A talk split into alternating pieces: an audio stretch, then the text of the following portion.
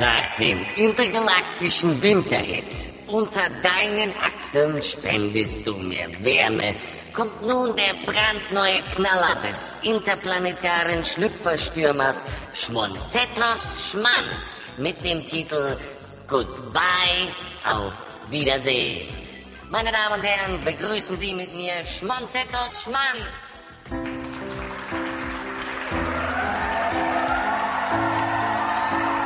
Dankeschön, Dankeschön. Hey. Uh. Danke. Ich schrieb dieses Lied für diese eine große Liebe. Und wir kennen sie doch alle, diese große Liebe. Goodbye. Auf Wiedersehen. Expanded Universe, du musst nun gehen. Du warst mir ein ziemlich guter Freund. Wenn Disney Incorporated das mal nicht bereut, Chewbacca tot, wer weiß das schon? Seine Diagnose war bisher Tod durch Mond. All die Kreaturen deiner Fantasie. Ja, bald ist es so, als gab es sie Goodbye. Auf Wiedersehen. Goodbye, goodbye, Expanded Universe. Expanded Universe hab ich noch nie gesehen. Ja, was ist denn das? Erzählen Sie doch mal. Alles, was nicht von Disney kommt, das ist wohl nicht normal.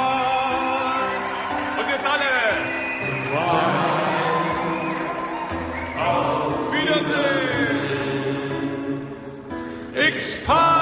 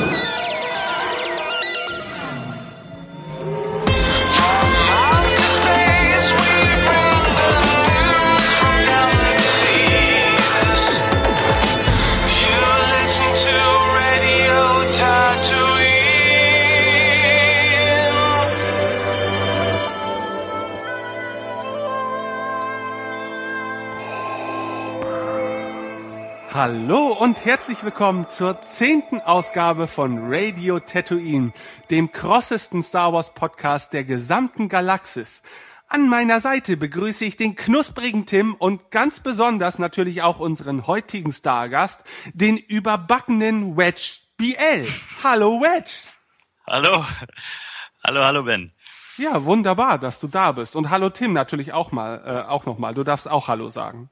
Hallo. Ja, Tim und Ben, die kennt ihr alle schon, aber Wedge vielleicht noch nicht. Wedge, erzähl uns doch mal ganz kurz, wer du bist, wo du herkommst, warum du überhaupt hier bist und Ja.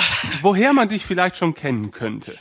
Die Leute aus dem Projekt Star Wars dürften zumindest meinen Namen kennen. Also Wedge BL, so heißt es offiziell. Früher gab's war der Name Wedge schon äh, geblockt und deswegen kam noch das BL hinten dran. Ja, da bin ich seit 2002, im Prinzip seit dem Jahr, wo dann Episode 2 letztlich auch rauskam. Und äh, seitdem bin ich irgendwie munter in dem Forum unterwegs. Zwar mit ein paar Auszeiten, aber ja, schon lange dort dabei. Und jetzt freue ich mich eigentlich über die Einladung, weil ich euren Podcast immer verfolgt habe und es eine interessante Sache fand, dass es, dass das mal gab, einen deutschen Star Wars Podcast. Und das war mal was Neues. Auf jeden Fall bin ich äh, fleißiger Zuhörer. Neu und sporadisch. So, so, so sind wir halt. Ja. Ja, super, dass du auf jeden Fall dabei bist. Äh, Wir haben ja heute auch ausnahmsweise mal wieder ein Thema der Woche. Und äh, ich, da sind wir auch ganz besonders auf deine Meinung gespannt. Ähm, aber es gibt natürlich auch einige News wieder seit der letzten Ausgabe. Und ähm, Tim, was gibt es denn für Neuigkeiten zu Episode 7?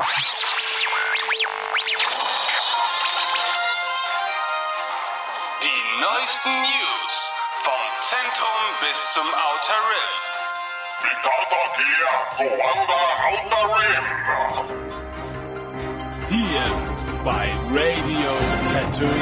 Es gibt eine, eine halbwegs eine Neuigkeit und dann gibt es einen Stapel Gerüchte. Um mit der Neuigkeit anzufangen, Kathleen Kennedy hat verlauten lassen, äh, und wir zitieren wie immer aus der wunderbaren deutschen Übersetzung von Star Wars Union, äh, Kennedy sagt, es wird kein Versuch unternommen, Figuren von den Ablegerfilmen in die und wieder aus den Saga-Episoden zu übernehmen. Vom kreativen Standpunkt aus ist das ein konsequenter Plan, den George sehr klar formuliert hat. Äh, heißt eigentlich, dass wir nicht sowas in der Richtung wie bei Marvel haben, wo, keine Ahnung, es gibt Avengers, wo alle zusammenarbeiten, dann gibt es einen Haufen einzelner Filme und dann gibt es wieder Avengers 2. Also es sind eigentlich die gleichen Leute, aber immer mal wieder in anderen Kombinationen. Und das hier wirkt so ein bisschen so, als sagt sie, es gibt diesen roten Faden aus 7, 8, 9 und so weiter. Und die Spin-off-Filme könnten theoretisch auch, weiß ich nicht, tausend Jahre davor spielen. Ist also ziemlich eigenständig. Und es ist, ja, immer noch keine, keine konkrete Information zur Handlung von Episode 7, aber es ist zumindest irgendwas in der Richtung. Keine Ahnung, entspricht das so in etwa euren Hoffnungen für das Ganze? Oder? Wedge?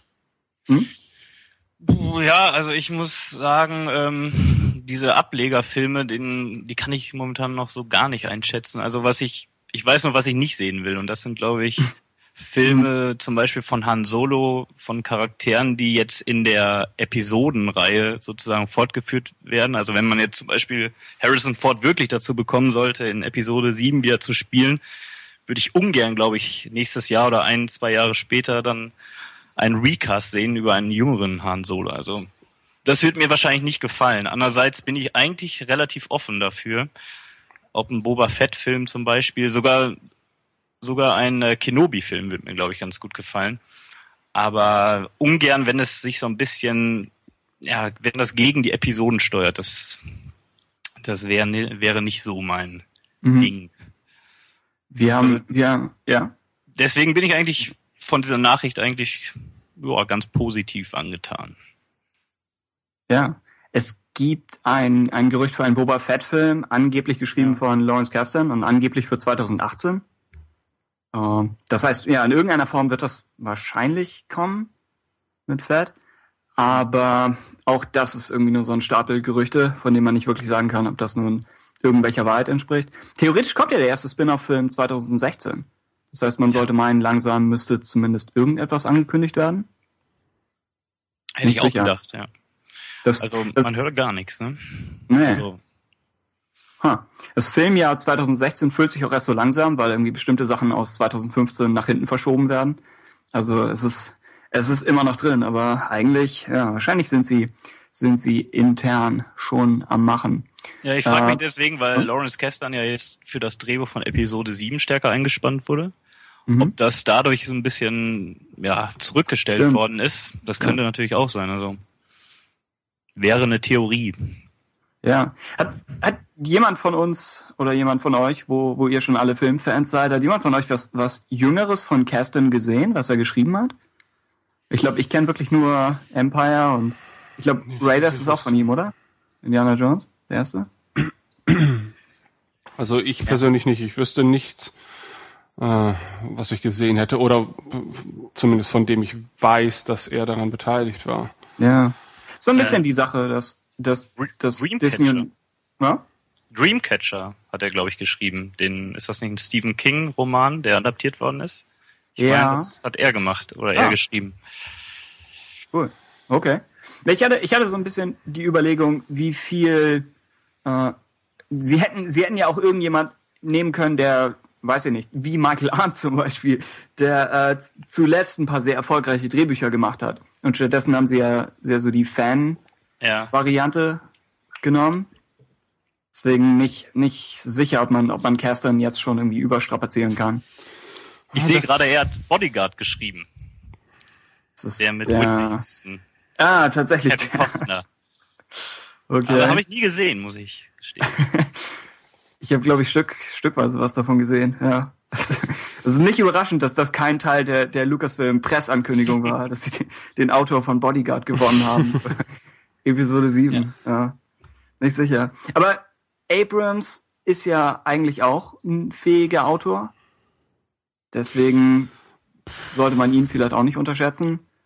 Jetzt vielleicht kein, keiner Ich glaube, damit hat es auch weniger zu tun. Also die, die Angst vor der Enttäuschung ist, glaube ich, auch immer noch da, selbst wenn es ein großartiger Drehbuchautor ist. ne? Also das Drehbuch kann ja wirklich fantastisch sein, aber wenn es dann halt doch komplett an den Erwartungen der meisten Star Wars-Fans äh, dran vorbei schlittert, dann, dann, dann ist es damit halt eben auch nicht getan. Ne? Also ähm, schön natürlich, dass man wieder jemand dabei hat, der grundsätzlich natürlich in der Materie verwurzelt ist. Äh, auf der anderen Seite natürlich sagt man das Gleiche ja auch über die Beteiligung äh, von George Lucas. Ne? Also die, die, die einen haben gesagt, dass er jetzt wenig Beteiligung an den neuen Filmen hat, ist das Beste, was den Film passieren konnte. Und die anderen sagen, das ist dann nicht mehr Star Wars. Ne? Also ja und nein. Ne? Das kann natürlich beides eintreffen. Es kann super toll sein und es können auch tolle Filme sein und dennoch vielleicht keine tollen Star Wars Filme.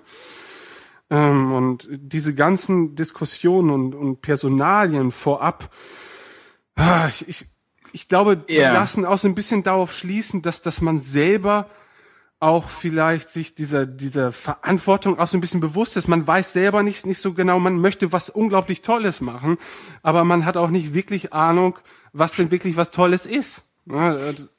Ich, ich glaube, das sieht man auch ziemlich gut daran und wir beziehen uns leider wieder nur auf so ein bisschen schwammige Gerüchte, aber es ging ein Gerücht um, dass, dass Arndt und Abrams gegensätzliche Vorstellungen davon hatten, ob man auf die neue Generation sich konzentrieren will. Das wollte Arndt, glaube ich. Oder auf die alte, was offenbar der Plan von Abrams zu sein scheint. Das heißt, wie du sagst, genau, das Drehbuch muss nicht nur für sich genommen gut sein, es muss auch noch die Art von Film sein, auf die Fans hoffen. Und das ist wahrscheinlich schwierig einzuschätzen, was man überhaupt sehen, ja, was man überhaupt sehen möchte. Was, was würdet ihr sagen? Eher, eher gleich die eventuellen Solo- und Skywalker-Kinder wahrscheinlich? Oder lieber noch ein letztes großes Abenteuer mit der alten Generation? Angenommen, ihr habt die Wahl. Also ich persönlich würde äh, natürlich gerne alte Charaktere wiedersehen, ähm, aber ich sehe dann die neue Trilogie vielleicht auch als die einzige Möglichkeit, so eine Art äh, Staffelübergabe zu machen. Also dass, dass man trotz allem jetzt schon neue Figuren einführt, weil so wie ich das sehe, hat man ja durchaus langfristige Pläne ähm, mit Star Wars. Und ähm, jetzt ist vielleicht der Zeitpunkt, wo man noch genügend halt eben Fans, alte Fans halt eben auch da, dazu motivieren kann, sie in die Zukunft von Star Wars mit rüberzunehmen. Ähm, und das funktioniert halt eben nur, glaube ich, wenn du Bezug auf das Gewesene nimmst und halt eben auch das Geliebte von damals wieder mit einbringst. Aber du musst halt gleichzeitig auch die Brücke zum Neuen schlagen können. Und ähm, das sollte man mit den neuen drei Filmen auf jeden Fall angehen, weil sonst ist es vielleicht irgendwann zu, zu spät. Ja, wenn du dich jetzt zu sehr auf äh, die bekannten Figuren beschränkst, dann wirst du einerseits natürlich wieder dieses Phänomen haben, dass du lauternde, äh, dass du lauter alternde Actionhelden dort hast, und das wird dann eher eine Trauerveranstaltung. Ähm, weil Harrison Ford ist nun mal ein alter Mann, ja, und, und du Er würde uns wahrscheinlich immer noch im Zweikampf schlagen, aber theoretisch. durchaus, ja. durchaus. Verglichen Das- mit damals. ähm, und dann waren es halt vielleicht drei Filme mit, mit diesen wirklich alten Charakteren und dann fragt man sich natürlich, okay, und wo soll jetzt die Reise hingehen? Und im Prinzip wärst du dann im Anschluss dazu gezwungen, einen komplett harten Schnitt zu machen und komplett mit neuen äh, Figuren hm. weiterzumachen und dann dieser Schnitt ist vielleicht zu hart, ja, dann, dann ist es im Prinzip wieder kein Star Wars mehr für viele Leute, dann ist es wieder einfach nur irgendein Science-Fiction-Epos. Ja, ich glaube, ich glaube, der Film, wo die Alten noch im, im Mittelpunkt stehen würden, wäre vor allem Episode 7. Ich weiß nicht, mhm. ob sie, ich meine, das ist alles Spekulation, aber ich glaube, eine ganze Trilogie noch über die großen drei zu machen, ist wahrscheinlich zu extrem. Und genau, dann hätte man so, einen so einen blöden, so einen blöden Cut da drin. Ich, ich, es wäre ein bisschen untypisch, wenn man auf die bisherige Struktur der, und wir haben nur sechs Star Wars Filme schaut. Also wir haben, wir haben jetzt nicht so viele Beispiele, aber es ist ja zwischen, zwischen den Prequels und den, den alten Filmen ist ja schon ein deutlicher Cut, was die Hauptdarsteller angeht. Und wenn jetzt Episode 7 wieder nochmal Luke Han Leia wäre, dann wäre das schon etwas untypisch. Also die, die klassische, die logische Fortführung wäre sofort neue Generation. Aber das darf natürlich kein Argument sein. So ein bisschen ist ja, wenn man die Struktur der beiden Trilogien sieht, ist es ja immer so gewesen, dass man den Mentor hatte. Also der mhm. Auftakt der Prequels war ja Qui-Gon Jinn, der dann Obi-Wan rangeführt hat. Dann in der Original-Trilogie hatten wir das ja das gleiche mit Kenobi und Luke. Und dann wäre sinngemäß ja eigentlich so, dass Luke jetzt die Fackel an den nächsten weitergibt. Und wenn man das so mal so durchspinnt, wenn man diese Struktur beibehält, dann äh, würde das eigentlich ganz gut funktionieren, glaube ich, dass man halt Episode 7 dafür benutzt, so einen eleganten Übergang zu machen, mhm. der so ein bisschen die Fackel weitergibt, aber der die Charaktere, also die die die Hauptcharaktere eins werden soll, sondern schon mal äh, etabliert, zeigt, dass man die kennenlernen kann als Zuschauer und dass man dann in sieben und äh, in acht und neun verstärkt dann ihre Abenteuer sieht und könnte mir eigentlich ganz gut gefallen, weil ich glaube, auch so einen harten Cut zu machen an der jetzigen Stelle, das wäre, glaube ich, zu viel. Und äh, eine ganze Trilogie mit den dreien von damals ist, glaube ich, ein bisschen verschenktes ja. Potenzial. Aber und auch nicht wirklich zukunftsorientiert gedacht, wenn, wenn es mit, mit Star Wars generell nach Episode 9 überhaupt in der Episodenform noch weitergehen sollte. Ja. Äh, immerhin, immerhin wird es wahrscheinlich nur Episode 7 sein, wo sich diese Frage stellt. Dass sie erstmal wieder jetzt sozusagen ein, ein Bein ins Rennen kriegen, das ist keine wirkliche Metapher. Aber das, sobald sie Episode 7 haben, denkt man, kann man da normal drauf aufbauen. Aber jetzt, wo ihnen eigentlich alle Wege noch offen stehen, müssen sie wahrscheinlich stark überlegen, wo sie, wo sie mit anfangen. Und wie sie Star Wars wieder im, weiß ich nicht, im, im Blick der Massen etablieren. Ja, ansonsten haben wir an, an Gerüchten neben dem, dem Boba Fett-Dingens, wo man noch schauen muss. Äh, achso, eine Sache gab es in den letzten Tagen mit dem Schauspieler Jesse Plemons, den mancher vielleicht als Todd kennt aus Breaking Bad. Und es gab ein paar Gerüchte aus unterschiedlichen Richtungen, dass er für eine Hauptrolle von, oder eine Hauptrolle in Episode 7 im Gespräch ist. Inzwischen hat er aber, ich glaube heute sogar, wieder dementiert. Also würden wir ihn erstmal wieder rausnehmen aus dem Ganzen. Wobei, ja, es sind alles nur Gerüchte und selbst, selbst wenn jemand selbst das sagt, dann weiß man immer noch nicht, ob das nun definitiv gilt. Aber ich glaube, wir halten das in Sachen Casting einfach wie bisher und warten sehr vorsichtig ab und gehen einfach mal von nichts aus. Außerdem gibt es immer noch als, als weiteres Pferd im Rennen äh, Achtung, kniffliger Name, ich glaube Chiwetel Ejiofor, aus zuletzt zu sehen in 12 Years a Slave. Äh, außerdem war er der Operative in Serenity. Daher kennt man ihn vielleicht. Naja, und eventuell, zumindest, zumindest hat, wurde er neulich nochmal gefragt und hat gesagt, ne, man muss abwarten. Und das heißt ja zumindest schon mal, er, er hat Interesse. Aber das haben die meisten Schauspieler, also ja. Das ist aber auch wirklich schwierig. Ich habe wirklich das hm? Gefühl, dass jeder Schauspieler, der ja. aus irgendeinem Grund äh, in, in jüngerer Zeit, sag ich mal, in den Medien ist, ja, sei es jetzt nun Benedikt Cumberbatch, weil die neue Sherlock-Staffel ist, also ist er in der Diskussion für Star Wars Episode 7. Ja? So, das gleiche war mit Matt Smith, weil er aufhört als Doktor, war er auf einmal in der Diskussion als mhm. Darsteller für, für Episode 7. Und ich glaube mittlerweile wirklich, das basiert auf gar keiner Grundlage, sondern einfach nur, okay, die sind gerade irgendwie so ein bisschen im Mittelpunkt des Interesses und es sind dann wahrscheinlich auch noch Briten. Ähm, und Star Wars zeichnet sich ja da, dadurch aus, dass man auch viele britische Darsteller hat. Also liegt die Vermutung nahe, dass man die alle da einbaut. Und ähm, ich weiß nicht, ich habe so das, das Gefühl, dass, dass wir wirklich sehr viele Mutmaßungen anstellen und ich habe auf der anderen Seite das Gefühl, dass einfach unglaublich wenig tatsächlich bislang feststeht, weil dieses ganze mhm. Hin und Her, was jetzt wieder in den letzten Wochen äh, offenkundig wurde, das, das, ich weiß nicht, also ich glaube ich denke, teilweise, ja. dass, dass, dass die Produzenten in einer ähnlichen Lage sind wie wir Fans genau. eben. Ja, also die versuchen halt eben auch was Tolles, aber wissen auch noch nicht so wirklich genau, was jetzt das Gute, Bessere oder das Bestmöglichste wäre, was man halt eben mit diesem Universum anstellen könnte.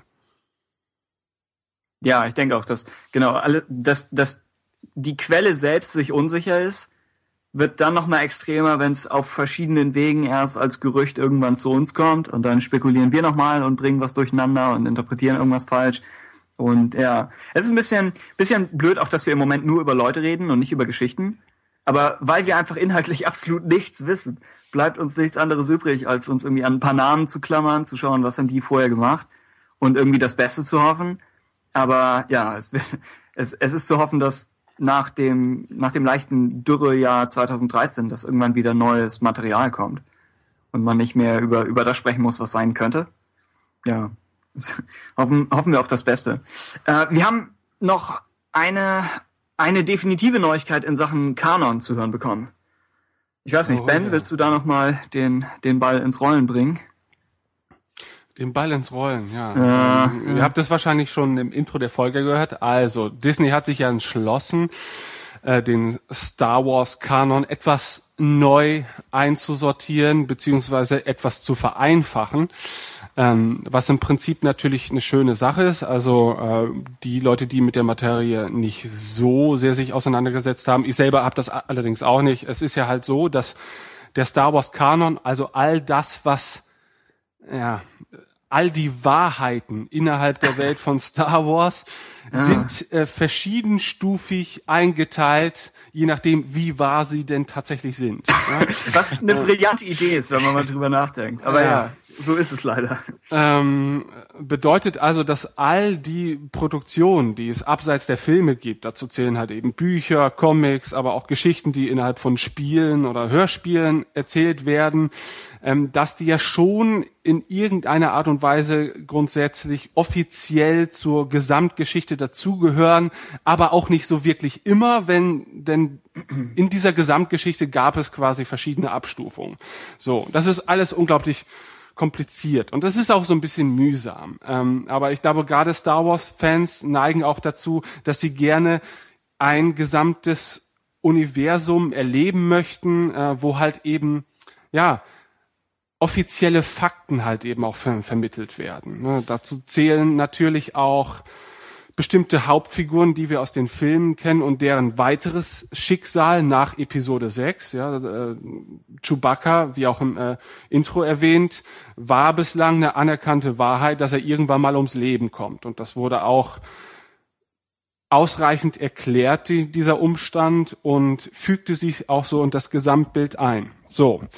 Nun äh, beginnt Disney diese ganzen Geschichten neu zu sortieren und das bedeutet natürlich auch, weil man sich in seiner eigenen Kreativität nicht einschränken möchte, dass bestimmte Geschichten einfach aus diesem Kanon herausfallen werden müssen. Äh, wir haben, glaube ich, damals schon darüber diskutiert, als das, glaube ich, mal angedeutet wurde, oder wir haben uns selber mal die Frage äh, gestellt, ob das so, so, so weitergehen kann, weil wenn jetzt natürlich Episode 7 bis 9 ähm, erscheinen, äh, werden die zwangsläufig, glaube ich, mit einigen Geschichten zuwiderlaufen, die wir schon kennen äh, in Form von Büchern oder so. Ja, außer natürlich, man richtet sich komplett an diesem Expanded Universe, aber dann gäbe es halt, glaube ich, für den Zuschauer auch kaum noch Überraschungen, weil da sind die meisten Eckpunkte ja schon alle abgesteckt. Und ähm, trotz alledem halte ich das für schwierig halt eben, weil das Expanded Universe, selbst wenn ich auch kein überschwänglicher Konsument von Produkten aus dem EU bin, muss man sagen, hat doch enorm da, dazu beigetragen, dass das äh, Interesse an Star Wars überhaupt über die Jahrzehnte so, so wach geblieben ist. Ne? Weil mhm. ansonsten wäre es halt nichts weiter als Nostalgie. Und das ist es ja nun definitiv nicht. Wie, wie seht ihr das? Absolut. Ja. Genau, Wedge, also, sag zuerst was. Äh, ja, du hast vollkommen recht. Ich glaube, so Anfang der 90er war es ja so, war ja Star, hat ja Star Wars nur dadurch gelebt, dass dann die, die sozusagen die Fortsetzung in Bücherform verkauft worden ist. Ähm, ja, ich habe mich damit nie so richtig anfreunden können. Ich habe die Thrawn-Trilogie gelesen, aber das ist mittlerweile auch schon lang her. Und ich habe mir jetzt sogar auch das neue Hörbuch gekauft, beziehungsweise ähm, Erben des Imperiums, also nicht das Neue, das kam ja davor raus, um da nochmal rein zu, äh, einzusteigen aus Interesse. Ja, so richtig bin ich da nie mit warm geworden. Also ich habe die Boba Fett-Trilogie gelesen. Ich weiß nicht, ob die jemand von euch gelesen hat. Die hatte ich mir damals zum Beispiel extra deswegen ausgesucht, weil ich das Gefühl hatte, das wäre noch so eine Geschichte, die, ja, die berührt nicht das große Ganze. Die, die, hat zwar so einen Nebencharakter und man erfährt so ein bisschen was über diese Kopfgeldjäger-Gilde und das konnte ich so für mich akzeptieren. Aber ich habe mich damals ungern immer an die Hauptcharaktere rangewagt, weil ich immer so im Hinterkopf hatte, äh, das, ich weiß nicht, vielleicht kommt ja noch mal was und deswegen habe ich mich auch nie mit den Nachfahren der, mit den Solo-Kindern beschäftigt oder wollte es nicht oder habe es relativ wenn dann ungern getan oder es auch nie als wirklich vollgenommen. Aber es liegt daran, dass ich mich in diesem EU nie so richtig zu Hause gefühlt habe. Und wenn, dann waren es halt Bücher wie Shadows of the Empire, was halt zwischen den Episoden gespielt hat. Da war man ja einigermaßen sicher immer, hatte ich das Gefühl. Deswegen habe ich damals schon mal immer bei der Auswahl so ein bisschen selektiert danach, wie das einzustufen wäre. Mhm. Ich, ich glaube, die, ja, um, um nochmal auf um die News selbst nochmal kurz ins Spiel zu bringen, es gibt eine Story Group auf Seiten von Lucasfilm oder Lucas Licensing, die auch schon seit einer ganzen Weile agiert. Ich meine, die haben äh, Pablo Hidalgo und Leland Chi haben schon Interviews gegeben irgendwie im Sommer. Und jetzt hat Leland Chi nochmal bestätigt, dass Teil der Aufgabe der Story Group ist, äh, die ganze Kanon-Hierarchie wegzuwerfen, die Ben, Ben 1 eben angesprochen hat, äh, und stattdessen nur noch einen definitiven Kanon anzubieten.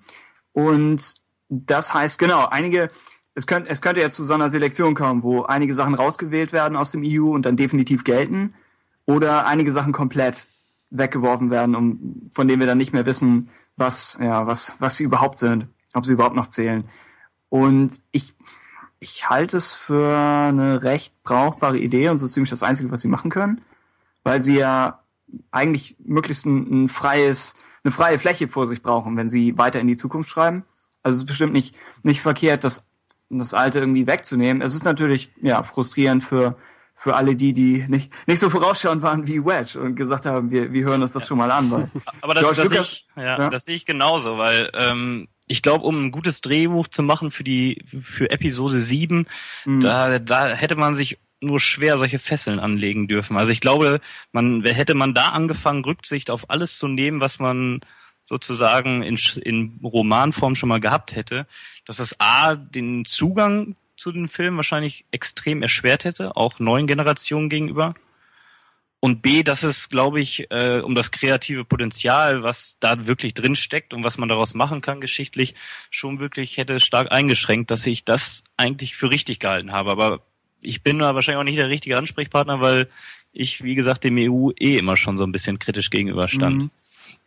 Aber ich kann es verstehen, ja. wenn ich mich total, wenn ich total viele Romane hätte und extrem viel Geld dafür gelassen hätte und mich wirklich in Geschichten und Charaktere verliebt hätte und gesagt hätte, das ist mein Star Wars, dann würde ich mir wahrscheinlich, würde ich mich wahrscheinlich auch schwer damit tun. Aber wie gesagt, da war ich von vornherein immer ein wenig vorsichtig. Ja. ja.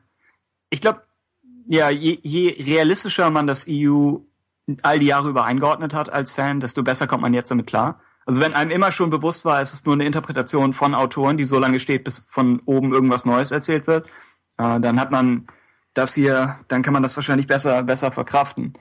Während wenn man gesagt hat, George Lucas wird wahrscheinlich nie weitere Filme drehen oder wird nie die Geschichte weitererzählen, dann ja, es ist natürlich, es ist vielleicht etwas ärgerlich denke, dass wir hatten, wir hatten früher mal das Problem, dass, dass Star Wars von mehr als einer Quelle kam, weil wir mal George Lucas noch hatten als Quelle und er dominiert alles andere. Aber es gab noch lauter andere Leute, die um ihn herum geschrieben haben. Aber er war natürlich nicht verpflichtet, sich an sie zu halten. Das heißt, diese Kanon-Hierarchien, so kompliziert sie auch sind, also mit, mit äh, G-Level-Kanon und T für Clone Wars und C für EU, glaube ich, und dann noch weiter abwärts. Es war irgendwo eine Notlösung, weil man irgendwie das einordnen musste. und weil Star Wars damals nun mal so entstanden ist. Und wenn wir jetzt wirklich diese eine Story Group haben, die sowohl, die nicht nur für die Filme und Bücher, sondern auch für Spiele und Comics jeweils die Geschichten produziert und darauf achtet, dass wirklich alles zusammenpasst. Weil es diesmal geht, weil wir, diesmal haben wir nicht den, den einen George Lucas, so den einen Titan im, im Sandkasten oder wo auch immer, der, der alles dominieren und alles umschreiben kann, was sein gutes Recht ist. Aber diesmal haben wir ihn nicht. Und dann wäre es zumindest interessant zu sehen, wie, wie Star Wars aussieht, wenn es, ja, wenn es komplett einheitlich ist. Und diesmal jetzt, hätte man auch, ja. diesmal hätte man auch nicht die Aussage, dass äh, nach Episode 9 definitiv keine Filme mehr kommen würden. aber sie sollten es machen, nur um, nur um zu schauen, dass sie wieder drauf reinfallen. Sehe ja. seh ich auch so, aber äh, naja. Ich habe ich hab auch die Hoffnung, dass in Episode 7 auf Halbzeit, Ende von Akt 2, Chewbacca wird Opfer eines weiteren Mondes. den ganzen Film über guckt er immer so ein bisschen kritisch zum Himmel. Er hat es, er hat es schon so geahnt. Und dann, ja, nicht sicher. Ähm, oder, oder er, oder sie machen es so ein bisschen Star Trek-mäßig, dass wir beginnen im alten Kanon bei Chewbacca. Er wird von dem Mond erschlagen, wacht auf in dem neuen Kanon. Und diesmal ist alles anders. Aber weil er nicht normal sprechen kann, kann das niemandem mitteilen. Und stellt dann immer so fest, wo Luke Skywalker hat plötzlich eine Tochter und Chewbacca versucht sie aus der Luftschleuse zu werfen, um so die alte Ordnung wiederherzustellen. Weiß ich nicht. Äh, aber wie dem auch sei, haben wir, haben wir noch irgendwelche tatsächlichen News? Ja, es gibt noch einige Neuigkeiten zu, zu Clone Wars, ja? beziehungsweise auch zu Rebels, also zu der animierten genau. Sparte. Ähm, ja, und ähm, wir haben einiges erfahren über, oder was heißt einiges? Wir haben zumindest eine Auskunft darüber, wie denn Darth Mauls Schicksal uns äh, präsentiert wird. Und zwar seine Lebensgeschichte oder zumindest seine Geschichte äh, endet demzufolge nicht in Form irgendeiner Episode, sei es nun Clone Wars oder Rebels, sondern in Comicform. Hm. Ja. Und zwar genau gesagt in einem Comic, äh, das den Namen Darth Maul, Son of Dathomir äh, tragen wird und ähm, im Mai bei Dark Horse erscheinen wird. Äh, eine, eine, eine der späten Veröffentlichungen äh, bei Dark Horse. Zu Ende, ja. ja. Aber ah, immerhin ja, ist es doch schön, dass sie für sich beanspruchen können, dass in ihrem Haus noch die Geschichte von Darth Maul zu Ende erzählt worden ist. Nachdem mhm. sie bereits vorab schon mal er zu Ende erzählt wurde. ja. Wo, wobei auch diesmal wieder, es gab ein Statement von Filoni, wo, glaube ich, auch die Leute von Star Wars Union nochmal darauf aufmerksam gemacht haben, dass er teilweise von Fortsetzung der Darth Maul-Geschichte spricht und nicht von Ende. Aber Aha. ich meine, Darkos selbst hat von, von Ende der Geschichte gesprochen. Genau. Das heißt, wir wissen noch nicht mal, ob Darth Maul in diesem Comic stirbt oder nicht, was vielleicht auch nicht, nicht verkehrt ist, es nicht zu wissen. Äh, in jedem Fall ist es nicht das, das Serienfinale von The Clone Wars selbst, wie auch an einiger Stelle gemunkelt wurde. Aber da haben wir ziemlich deutliche deutliche Botschaft von offizieller Seite. Es geht nur um die Darth Maul-Sache. Ähm, ja, und ich meine, es sind vier Hefte. Und sie basieren auf den vier Episoden, die gedreht worden wären. Ich meine, es existierten vielleicht sogar Drehbücher. Es existierten auf jeden Fall, hat Filoni gesagt, Konzeptzeichnungen. Also alles so an Designs, was schon für Clone Wars Staffel 6 angefertigt wurde, hat Dark Horse bekommen und arbeitet damit dann, dann weiter. Äh, stellt, stellt euch das zufrieden. Es ist natürlich nicht genauso wie angenommen ist, ja, wie eine tatsächliche Fortführung in der Serie selbst. Aber würdet ihr sagen, Comic ist besser als nichts? Definitiv besser als okay. nichts ist es, ja. Ein ähm, hohes Lob, ja. Ja, also ich mag. Das wird auf dem Cover draufstehen. besser als nichts. ben sagt, besser als nichts ist es definitiv, ja. ähm, keine Ahnung. Ich meine, ich mag das schon immer gerne, wenn Geschichten innerhalb ihres Mediums von Anfang zu Ende erzählt werden. Ne? Deswegen mhm. wäre es halt schön gewesen, weil wir jetzt ähm, durch The Clone Wars das Thema Darth Maul haben wieder aufleben lassen ähm, fände ich es persönlich schöner, wenn es auch innerhalb von The Clone Wars zu Ende erzählt worden wäre, sofern denn ein Ende absehbar war. Ne? Mhm. Ähm, das ist natürlich jetzt die Frage. Du sagst, es steht ja noch gar nicht fest, ob es tatsächlich sein Ende sein wird. Wenn es nicht sein Ende sein wird, dann geschenkt. Dann ist es einfach irgendeine weitere Geschichte über Darth Maul in einem anderen Medium. Ja? Ähm, sollte es tatsächlich sein Ende sein, ich, ich will jetzt Comics kein, kein niedrigeren Stellenwert einräumen als zum Beispiel einer animierten Serie. Ähm, aber Star Wars hat nun mal als, als Prädikat, das waren immer Kinofilme und alles war immer sehr cineastisch und ich finde, andere Medien sind halt begleitende Medien eher, als dass es das Hauptmedium ist. Und ich finde halt, Darth Maul hätte in seiner Gewichtung doch schon äh, verdient, dass seine Geschichte in dem eigentlichen Hauptmedium erzählt wird. Mhm. Es ist auch so ein bisschen die, die ironische Tragik an der Sache, falls es sowas gibt, dass Filoni, glaube ich, meinte, sie wollten ursprünglich in der fünften Staffel die Darth Maul-Geschichte auch wieder abschließen. Ich meine, sie haben die, die allerletzte Szene von The Lawless, also von dem Ende des Darth Maul Story Arcs in Staffel 5, ähm, sie haben die allerletzte Szene nochmal nachträglich geändert. Um, ist das der um, Kampf mit Sidious? genau, genau. Ich glaube, er wäre ursprünglich anders ausgegangen hat Filoni, glaube ich, gesagt. Ich könnte ihn nicht direkt zitieren, aber sie haben es geändert und haben gesagt, hey, wir können eigentlich in Staffel 6 noch was mit ihm machen. Und dann haben sie keine sechste Staffel bekommen. Also schon ein bisschen, bisschen ärgerlich. Aber es endete äh, doch mit den, mit den Quälen der Lichtblitze, oder? Genau, genau, damit endet es. Also und es war ein relativ offenes Ende. Genau. Und ich meine, die ursprüngliche Version war definitiver. Ja. Ähm, Gibt übrigens demnächst dann wohl auch auf Super RTL zu sehen, oder? Ich weiß immer noch nicht, wie viel wir für Clone Wars Staffel 5 so spoilern können, aber ich meine, die Folgen werden auf Super RTL ausgestrahlt. Damals waren sie übrigens auf die Darth Maul Folgen damals, waren auf äh, StarWars.com, auch auf, auch aus deutscher Perspektive äh, frei einsehbar, in sehr guter Qualität. Also hoffe ich, dass einiges gesehen haben, dass, denn es waren, ich, ich bin nicht der größte Fan von The Clone Wars, aber ich fand die Folgen waren sehr, sehr anständig. Und Geht mir ähnlich, ja. Ja, aber genau. du bist der größte Fan von Ahsoka. Das, Moment, du, du, du willst es nur nicht zugeben. Oh, sie, beachte, dass sie in diesen Folgen keine Rolle spielt und automatisch Höhepunkt der Serie. Das ist ein, ein einfaches Erfolgsrezept. Äh, aber wie dem auch sei, es kommt, es kommt das, was sie für Staffel 6 geplant hatten. Und ja, wir, wir hoffen auf das Beste.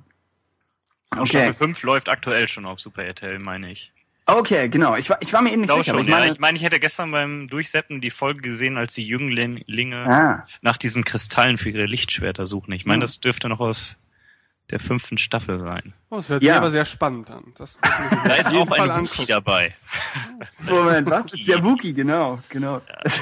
Es, es, ist noch spannender, als es klingt. Ich glaube, ähm, wer war das? Ähm, Mich, Michael oder Michel auf dem, auf dem Tumblr hatte uns auch korrigiert. Wir haben in der letzten Folge gesagt, dass irgendwie schon am, am vierten die fünfte Staffel startet auf Super RTL.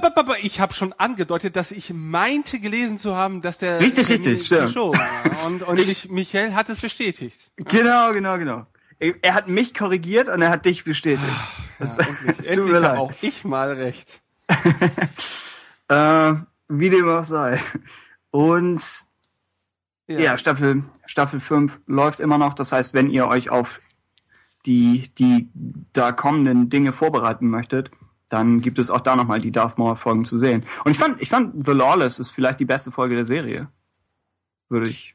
Ja, also ich fand generell, ich fand generell die fünfte Staffel wirklich hm, ordentlich. Also ich war auch nie ein Clone Wars Fan und ich habe auch von den ersten vier Staffeln immer nur mal ab und an mhm. ein paar Folgen gesehen und ein paar Story Arcs. Aber als die fünfte dann also auf Sendung ging, habe ich die relativ zügig dann auch immer verfolgt, weil ich doch schon von der ansteigenden Qualität, gerade vom optischen, aber auch von den Story Arcs, gerade so die, der letzte Story Arc mit mit dieser Verschwörung im Jedi-Tempel, mit Ashoka, Ahsokas Schicksal letztlich, Aha. die fand ich schon, fand ich schon gut und spannend. Also ich fand, das ja. hat sich da schon gemausert und das hat mich dann, also es hat mich nicht überwältigt, aber ich habe das als ordentlich angesehen und nicht mehr so belanglos wie wie sag mal, die ersten Staffeln. Mhm. Sie, Sie hatten einen etwas komischen, diesen Droiden-Arc. Ja, den habe ich auch nicht gesehen. Ich ah ja, ja. Folge, eine, eine Folge und dann habe ich gesagt, nee, das tue ich mir nicht an. Was? Ja, ne? Hallo? Äh, ja, ja. Der Druiden-Arc hat tatsächlich den Podcast gecrashed. Ja. So problematisch ist er. Äh, ja, aber genau, Staffel 5, die meisten Clone Wars Staffeln äh, raffen sich ja auch zum Ende hin nochmal auf und liefern dann irgendwie ihre besten Sachen. Während sie so mittendrin ist immer mal so ein bisschen äh, äh, zum Thema passend. Äh, ben. Es ja, gibt, es gibt einige Neuigkeiten zu Rebels. Genau. denn wir sollten jetzt so langsam mal wirklich die News hier durchkriegen. Ja. Es sind wieder, äh, ja, es sind kleine Neuigkeiten, aber zumindest geht's weiter bei Rebels. Und zwar scheint es wohl so, dass die Drehbücher für die erste Staffel zur Hälfte fertig sind. Muss man sich natürlich jetzt fragen, ist jeweils die Hälfte jeder Folge fertig oder die erste Hälfte der, der Staffel schon komplett fertig. Das weiß man natürlich alles nicht, aber zumindest äh, gibt es da Fortschritte. Ähm, und es sind auch schon Dialogaufnahmen, gab es. Ja, ähm, lässt darauf schließen, dass zumindest schon einige Episoden komplett durchexerziert, geplant und geschrieben sind. Ähm, Storyboards gibt es für drei Folgen und weiß ich nicht genau, ähm, das bedeutet also, animatorisch ist da bislang noch gar nichts passiert. Lediglich die Storyboards, äh, denke ich mal, so als maximale Stufe der visuellen Vorbereitung Ja. ähm, Es- sind da fertig. Es, es ist schwierig einzuschätzen, ob sie genau, ob sie meinen, wir haben drei Storyboards und von denen haben wir schon zwei umgesetzt. Oder wir haben zwei umgesetzte Folgen zum Beispiel, plus noch zusätzliche Storyboards, von denen wir noch gar nichts gemacht haben. Das Ja. ist ein bisschen schwer zu sagen. Genau. Es sind, wenn man sich so ansieht, es ist nicht so viel, was, was bereits fertig ist. Das heißt, wenn die das bis Herbst alles noch schaffen wollen, dann müssen wir davon ausgehen, dass sich die Serie recht schnell produzieren lässt. Wobei wir auch nicht wissen, wie viele Folgen überhaupt die erste Staffel hat. Glaube ich. Ich meine, wir, Clone Wars war immer so 20 bis 24. Also, wir können ja jetzt schätzen, wenn die Dialogaufnahmen für fünf Folgen schon abgeschlossen sind ähm, und man sagt, die Drehbücher für, für die erste Staffel sind zur Hälfte fertig. Das bedeutet ja, für diese fünf Folgen müssen die Drehbücher ja auf jeden Fall fertig sein. Ah. Also könnte man jetzt darauf schließen, dass es ungefähr zehn pro Staffel sein müssen. du hast zu viel Sherlock geguckt. Oh ja. Äh, ja, es, genau, es könnte sein, dass sie, dass sie sagen, es sind kürzere Staffeln, so wie bei irgendwie, weiß ich nicht, Legend of Korra, was vor einer Weile lief. Das hatte, glaube ich, auch mehr so zwölf Folgen in der Staffel. Ja. Ja. Weiß man denn schon die Episodenlänge von den? Habe ich auch gerade überlegt. Ich glaube, man weiß sie nicht. Nee. Aber ist, ist es wahrscheinlich, dass sie mehr oder weniger bringen als 20 Minuten, beziehungsweise eine halbe Stunde mit Werbung? Ich glaube nicht. Ja, ich glaube auch nicht. Ich glaube auch nicht. Dann, dann wird, glaube ich, wieder auch der Aufwand pro Folge wieder zu groß, ne? Weil ich, ich glaube auch aus technischer Perspektive, ne? dass du, wenn, wenn du da jetzt wirklich wieder so einstündige Folgen raushauen willst und jetzt im Prinzip noch auf dem Status bist, dass du noch nichts gerendert oder animiert großartig hast oder wenig, was über Konzepte hinausgeht, ich glaube, dann äh, schließe ich eher darauf, dass das kurze Episodenfolgen sein werden. Ja. Es könnte ja auch sein, dass man könnte ja auch sein, dass man die erste Staffel so ein bisschen mit weniger Folgen antestet, so ein wenig, Stimmt. um, um die, um zu sehen, wie, wie die Fans reagieren, um dann eventuell ja noch noch größere Änderungen zu gestalten oder zu machen. Ich weiß es nicht, aber ich könnte mir das schon vorstellen, dass man die so ein bisschen noch als Testseason sieht. Ja. Es gab es bei einigen Live-Action-Serien. Ich glaube zum Beispiel Mhm. Walking Dead oder so ist auch nur mit sechs Folgen gestartet. Ja. Wobei Star Wars wahrscheinlich schon eine sicherere Sache ist. Aber ja, kann sein, dass es wirklich, dass es noch nicht so wahnsinnig lang wird. Ja. Ja, es ist interessant, dass sie wirklich, dass wirklich noch nichts gerendert ist. Dass sie sagen, bei den Beleuchtungseffekten sitzt man aktuell an der ersten Folge. Also sie haben, sind noch dabei, für diese eine Folge das, das Licht noch richtig zu setzen. Dann könnten sie es erst rendern. Und dann käme auch noch Nachbearbeitung. Sie machen den Ton wohl schon so ein bisschen nebenbei. Aber es ist noch nichts definitiv fertig. Das heißt, bis, bis wir überhaupt einen Trailer oder so zu sehen können, ja, Den haben wir doch können, schon. lässt sich debattieren. Ja. Genau, aber das, das heißt eigentlich, wann immer sie uns was gezeigt haben, Konzeptzeichnungen oder der Inquisitor, es ist immer erst so am Tag vorher fertig geworden. Ja. Sie haben gesagt, wir haben diesen, alles was wir bisher gebaut haben, ist der Inquisitor, ein Sturmtruppenmodell und dieser Korridor, aber er hat nur zwei Wände. Macht das Beste draus. Äh, aber es ist ja noch bis Herbstzeit. Also, Ja. es, es wird schon werden. Ich bin gespannt. Die Actionfigur gibt's ja schon, ne? Was meinst du? Die Actionfigur gibt es ja schon. Stimmt, stimmt, ja. Sie können notfalls können Sie einzelne, einzelne Szenen per Stop Motion Ja. einbauen. Dann sieht das so aus wie bei Robot Chicken. Genau, genau. Und Sie wollen ja sowieso so ein bisschen auf diesen Actionfiguren-Look hinaus. Ja. Das heißt, vielleicht, vielleicht ist es gar nicht so verkehrt. Ähm, ja, es gab noch mal wieder neue Bilder zum Inquisitor, weil, weil du ja auch in der letzten Folge nicht, nicht da warst. Was, was ist deine Einschätzung zu Ja, ihm? mir, mir ging das eigentlich, eigentlich so wie den meisten. Das sah, dafür, dass man den ersten Charakter gesehen hat, hat es schon vom Stil sehr stark an Clone Wars erinnert. Aha.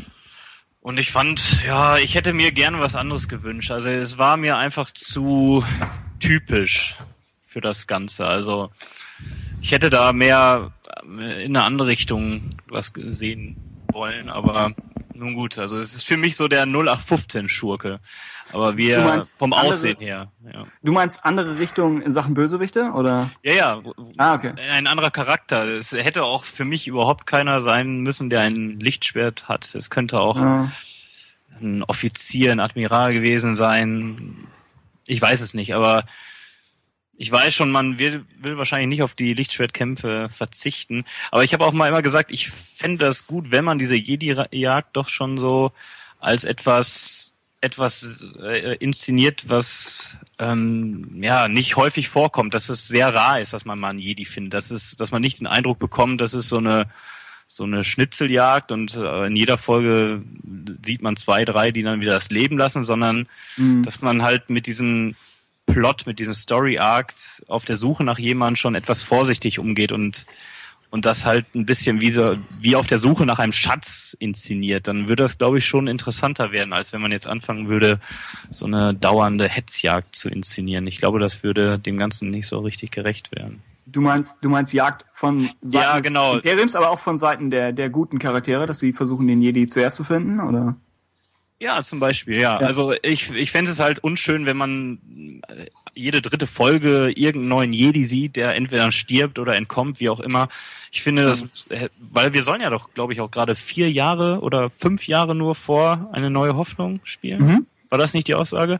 Und für diesen Zeitraum finde ich, müsste das schon so ein bisschen sein. Wenn da noch ein Jedi lebt, dann muss er sich A gut versteckt haben und So wie der eine Typ in Hunger Games. Er hat sich so als, als Baum bemalt.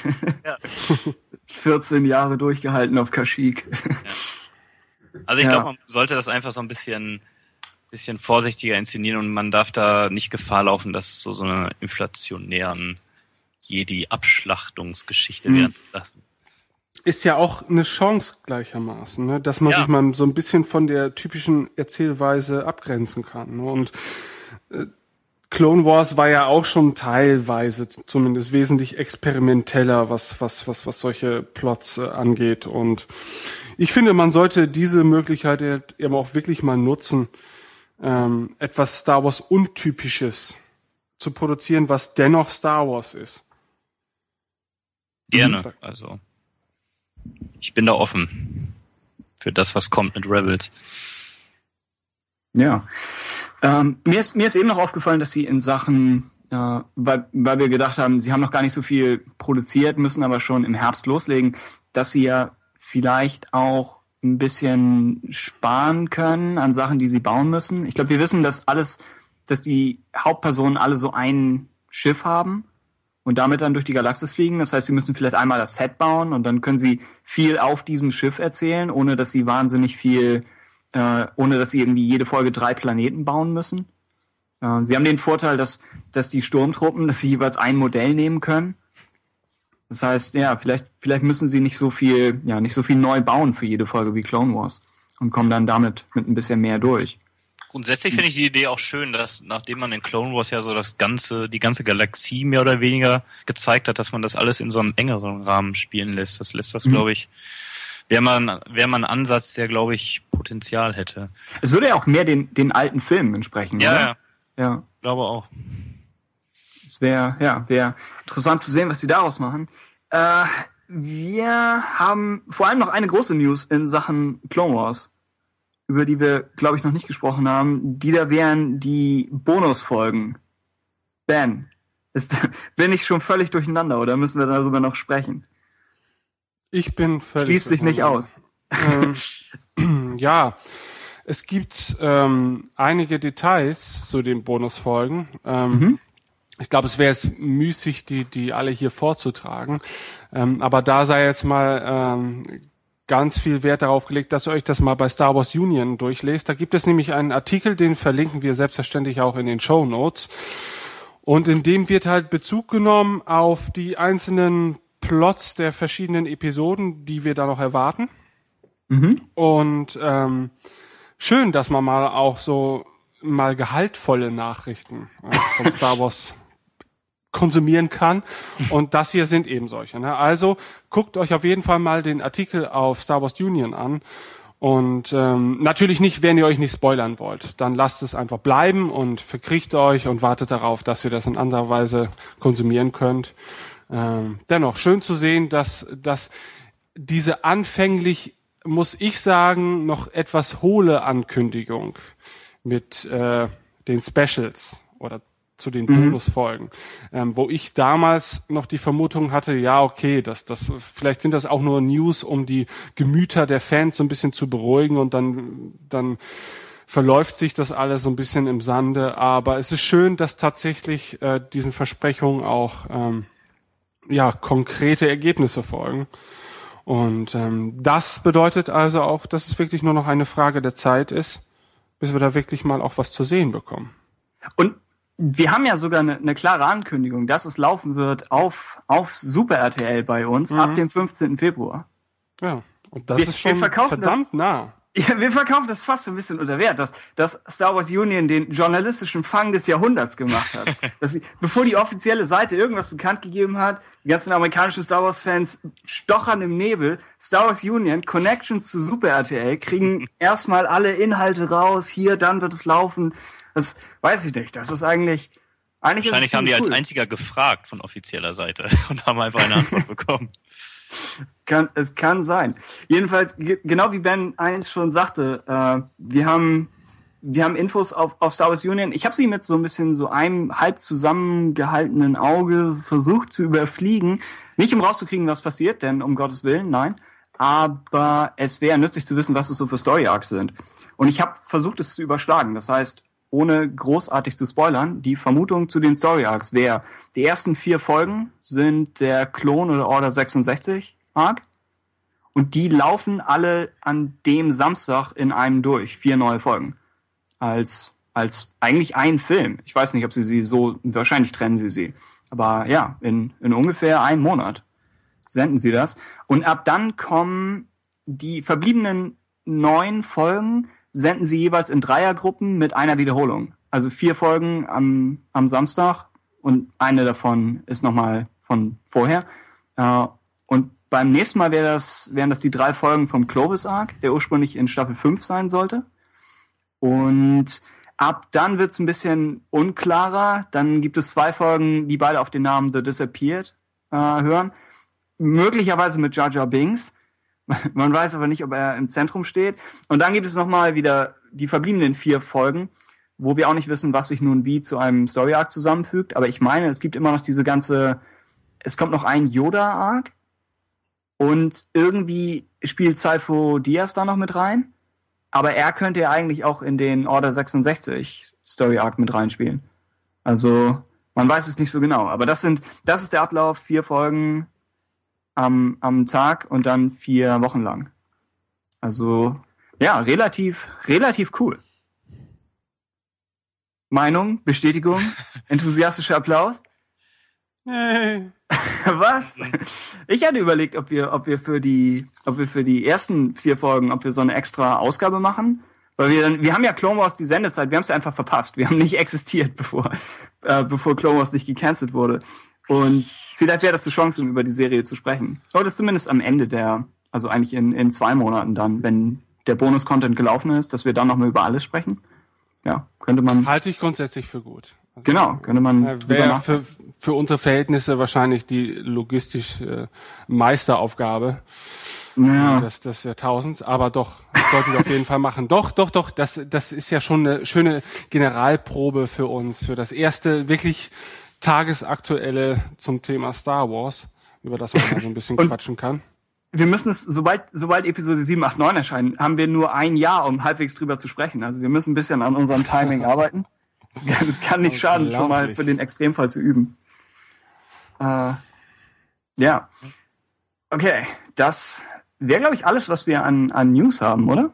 Das waren die News, ja. Okay. Jetzt gleich weiter zum Thema der Woche. Oh mein Gott! Es ist das Thema der Woche! Ja, ich sehe es auch. Auf Kurs bleiben, Renegade 3. das Thema der Woche. Ja, und es wurde sehr häufig gefordert und jetzt, jetzt haben wir uns endlich mal dazu erbarmt, ähm, eine Episodenbesprechung zu machen. Und zwar reden wir heute über Episode 2, Angriff der Klonkrieger. Ähm, ja, ein Star Wars-Film, wie man vielleicht vermutet hat. Ähm, und äh, insgesamt der zweite der, der Prequels. Und erschienen ist das Ganze, zumindest in den USA, am 16. Mai 2002. Ich weiß gar nicht, war das damals zeitgleich weltweit oder war es bei uns zumindest hm. im gleichen Zeitfenster? Ich kann mich nicht mehr dran erinnern. Ich, ich meine schon. Ich meine, da lag nicht viel dazwischen. Nee, bei Episode auch. 1 hatten wir noch, äh, glaube ich, einen Unterschied von, waren es sogar sechs Monate, ich bin mir nicht sicher. Aber wow. Episode 2 war, war es, glaube ich, wirklich fast zeitgleich. Mhm soweit ich mich erinnere.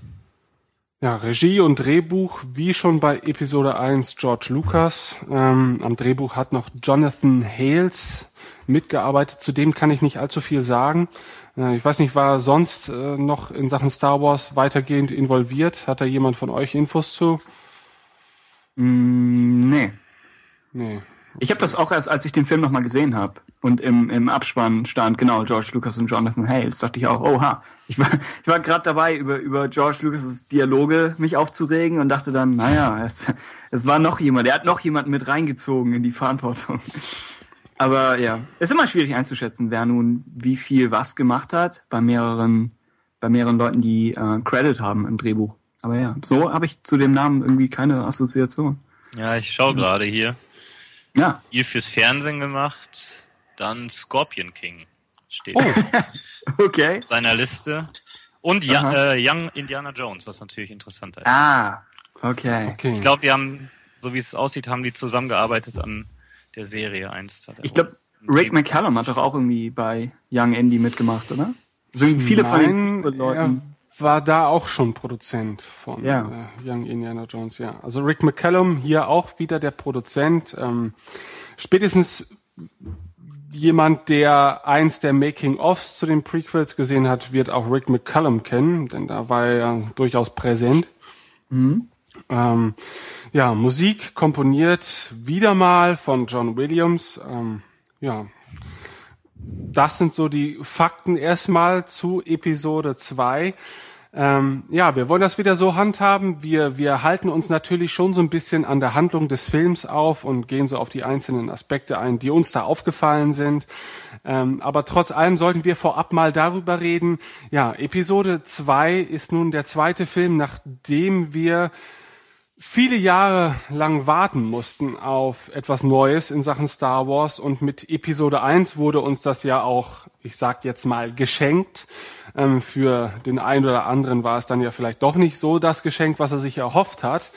Ähm, aber zumindest äh, hatte man Gewissheit darüber, dass es weitergeht mit Star Wars und hatte dementsprechend auch vielleicht eine etwas andere Erwartungshaltung gegenüber Episode 2, als das noch vor Episode 1 der Fall war.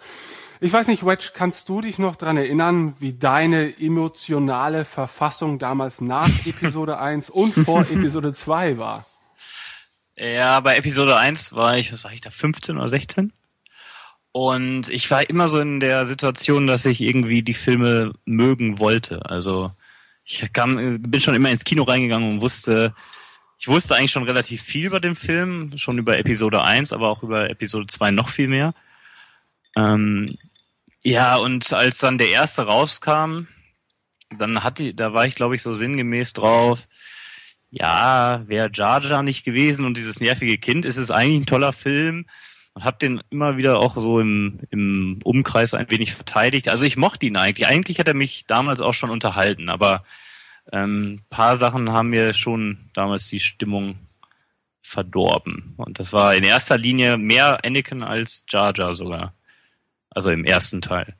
Mhm. Ja, und beim zweiten war es bei mir so, dass ich dann zeitgleich mit so 2002 anfing, über Star Wars Union, das PSW, das Projekt Star Wars zu entdecken und äh, da habe ich alles geschluckt, was an Spoilern kam. Und wirklich, als ich dann in Episode 2 war, kann ich mich erinnern, ich konnte fast in jedem Moment sagen, wann geschnitten wird hin, wo welche Szene als nächstes kommt. Ich wusste Teile der Dialoge, als wenn ich den Film schon vorher irgendwie gekannt hatte. Es war ganz merkwürdig. Ich habe wirklich alles gelesen, alles. Und das habe ich bei Episode 3 dann wieder ein bisschen zurückgefahren.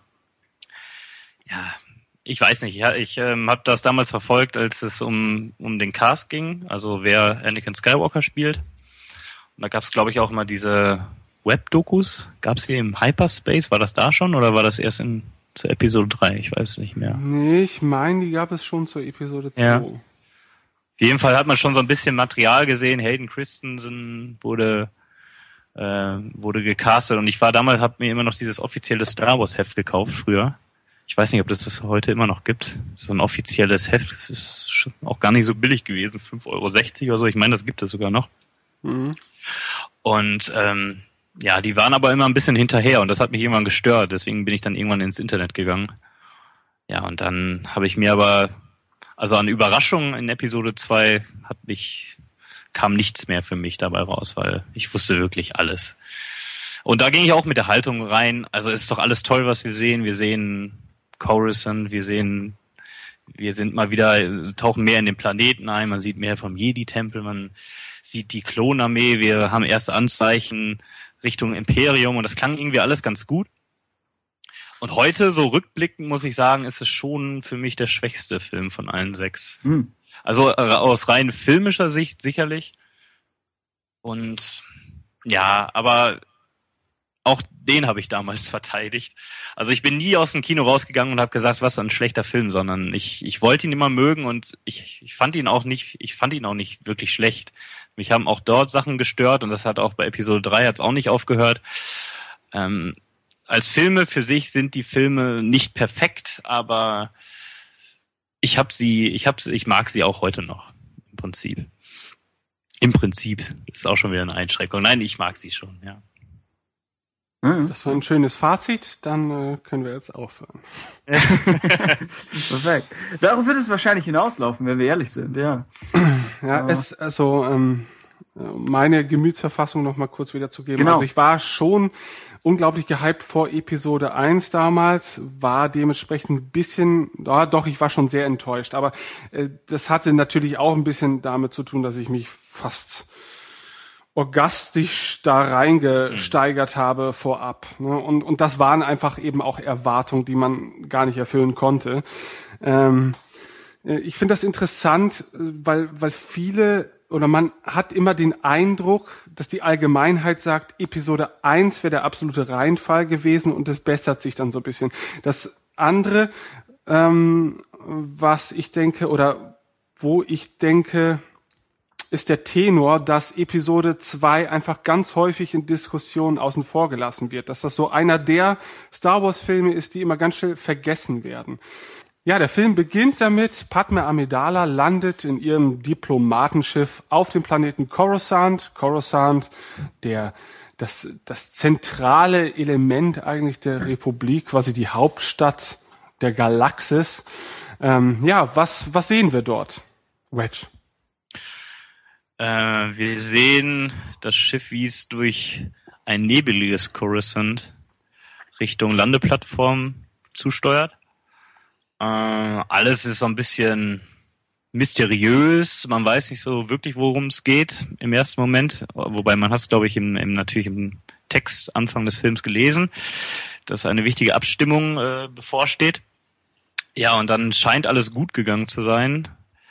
Und die Prinzessin verlässt, oder die Senatorin ist es ja zu dem Zeitpunkt bereits, will das Schiff verlassen, dann gibt es eine starke Explosion. Und im ersten Moment denkt man, oh Gott, was ist denn jetzt mit Padma passiert?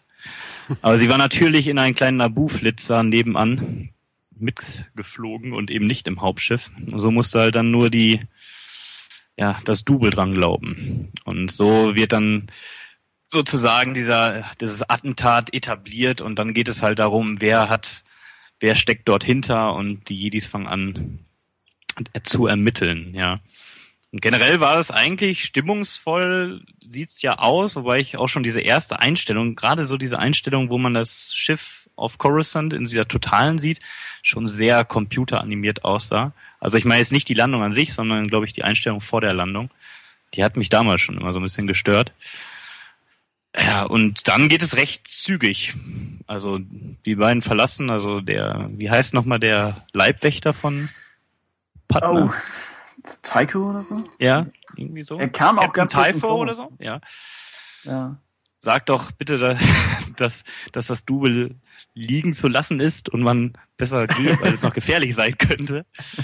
Ja, sie und- stehen da ziemlich so offen auf der Ja, ja, Landeplattform. sie stehen da so ein bisschen und Aber das, das gleiche ist, ist später im Film, wenn, wenn Padme angegriffen wird und Anakin und Obi-Wan beide folgen ja, und du denkst, jetzt müsste der Attentäter einfach zuschlagen und fertig. ja, Ja. Nicht sicher. Mhm.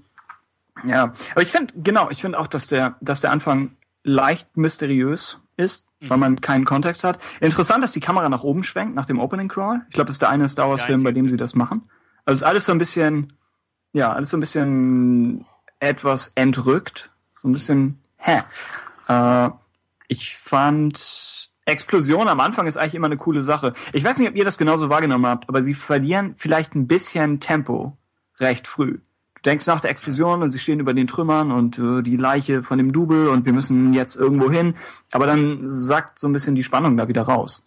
ja. Ich finde aber generell, man hätte die Szene rückblickend, sage ich, man hätte die noch ein bisschen mehr atmosphärisch aufladen können. Also das geht für mich anfangs eigentlich recht schnell.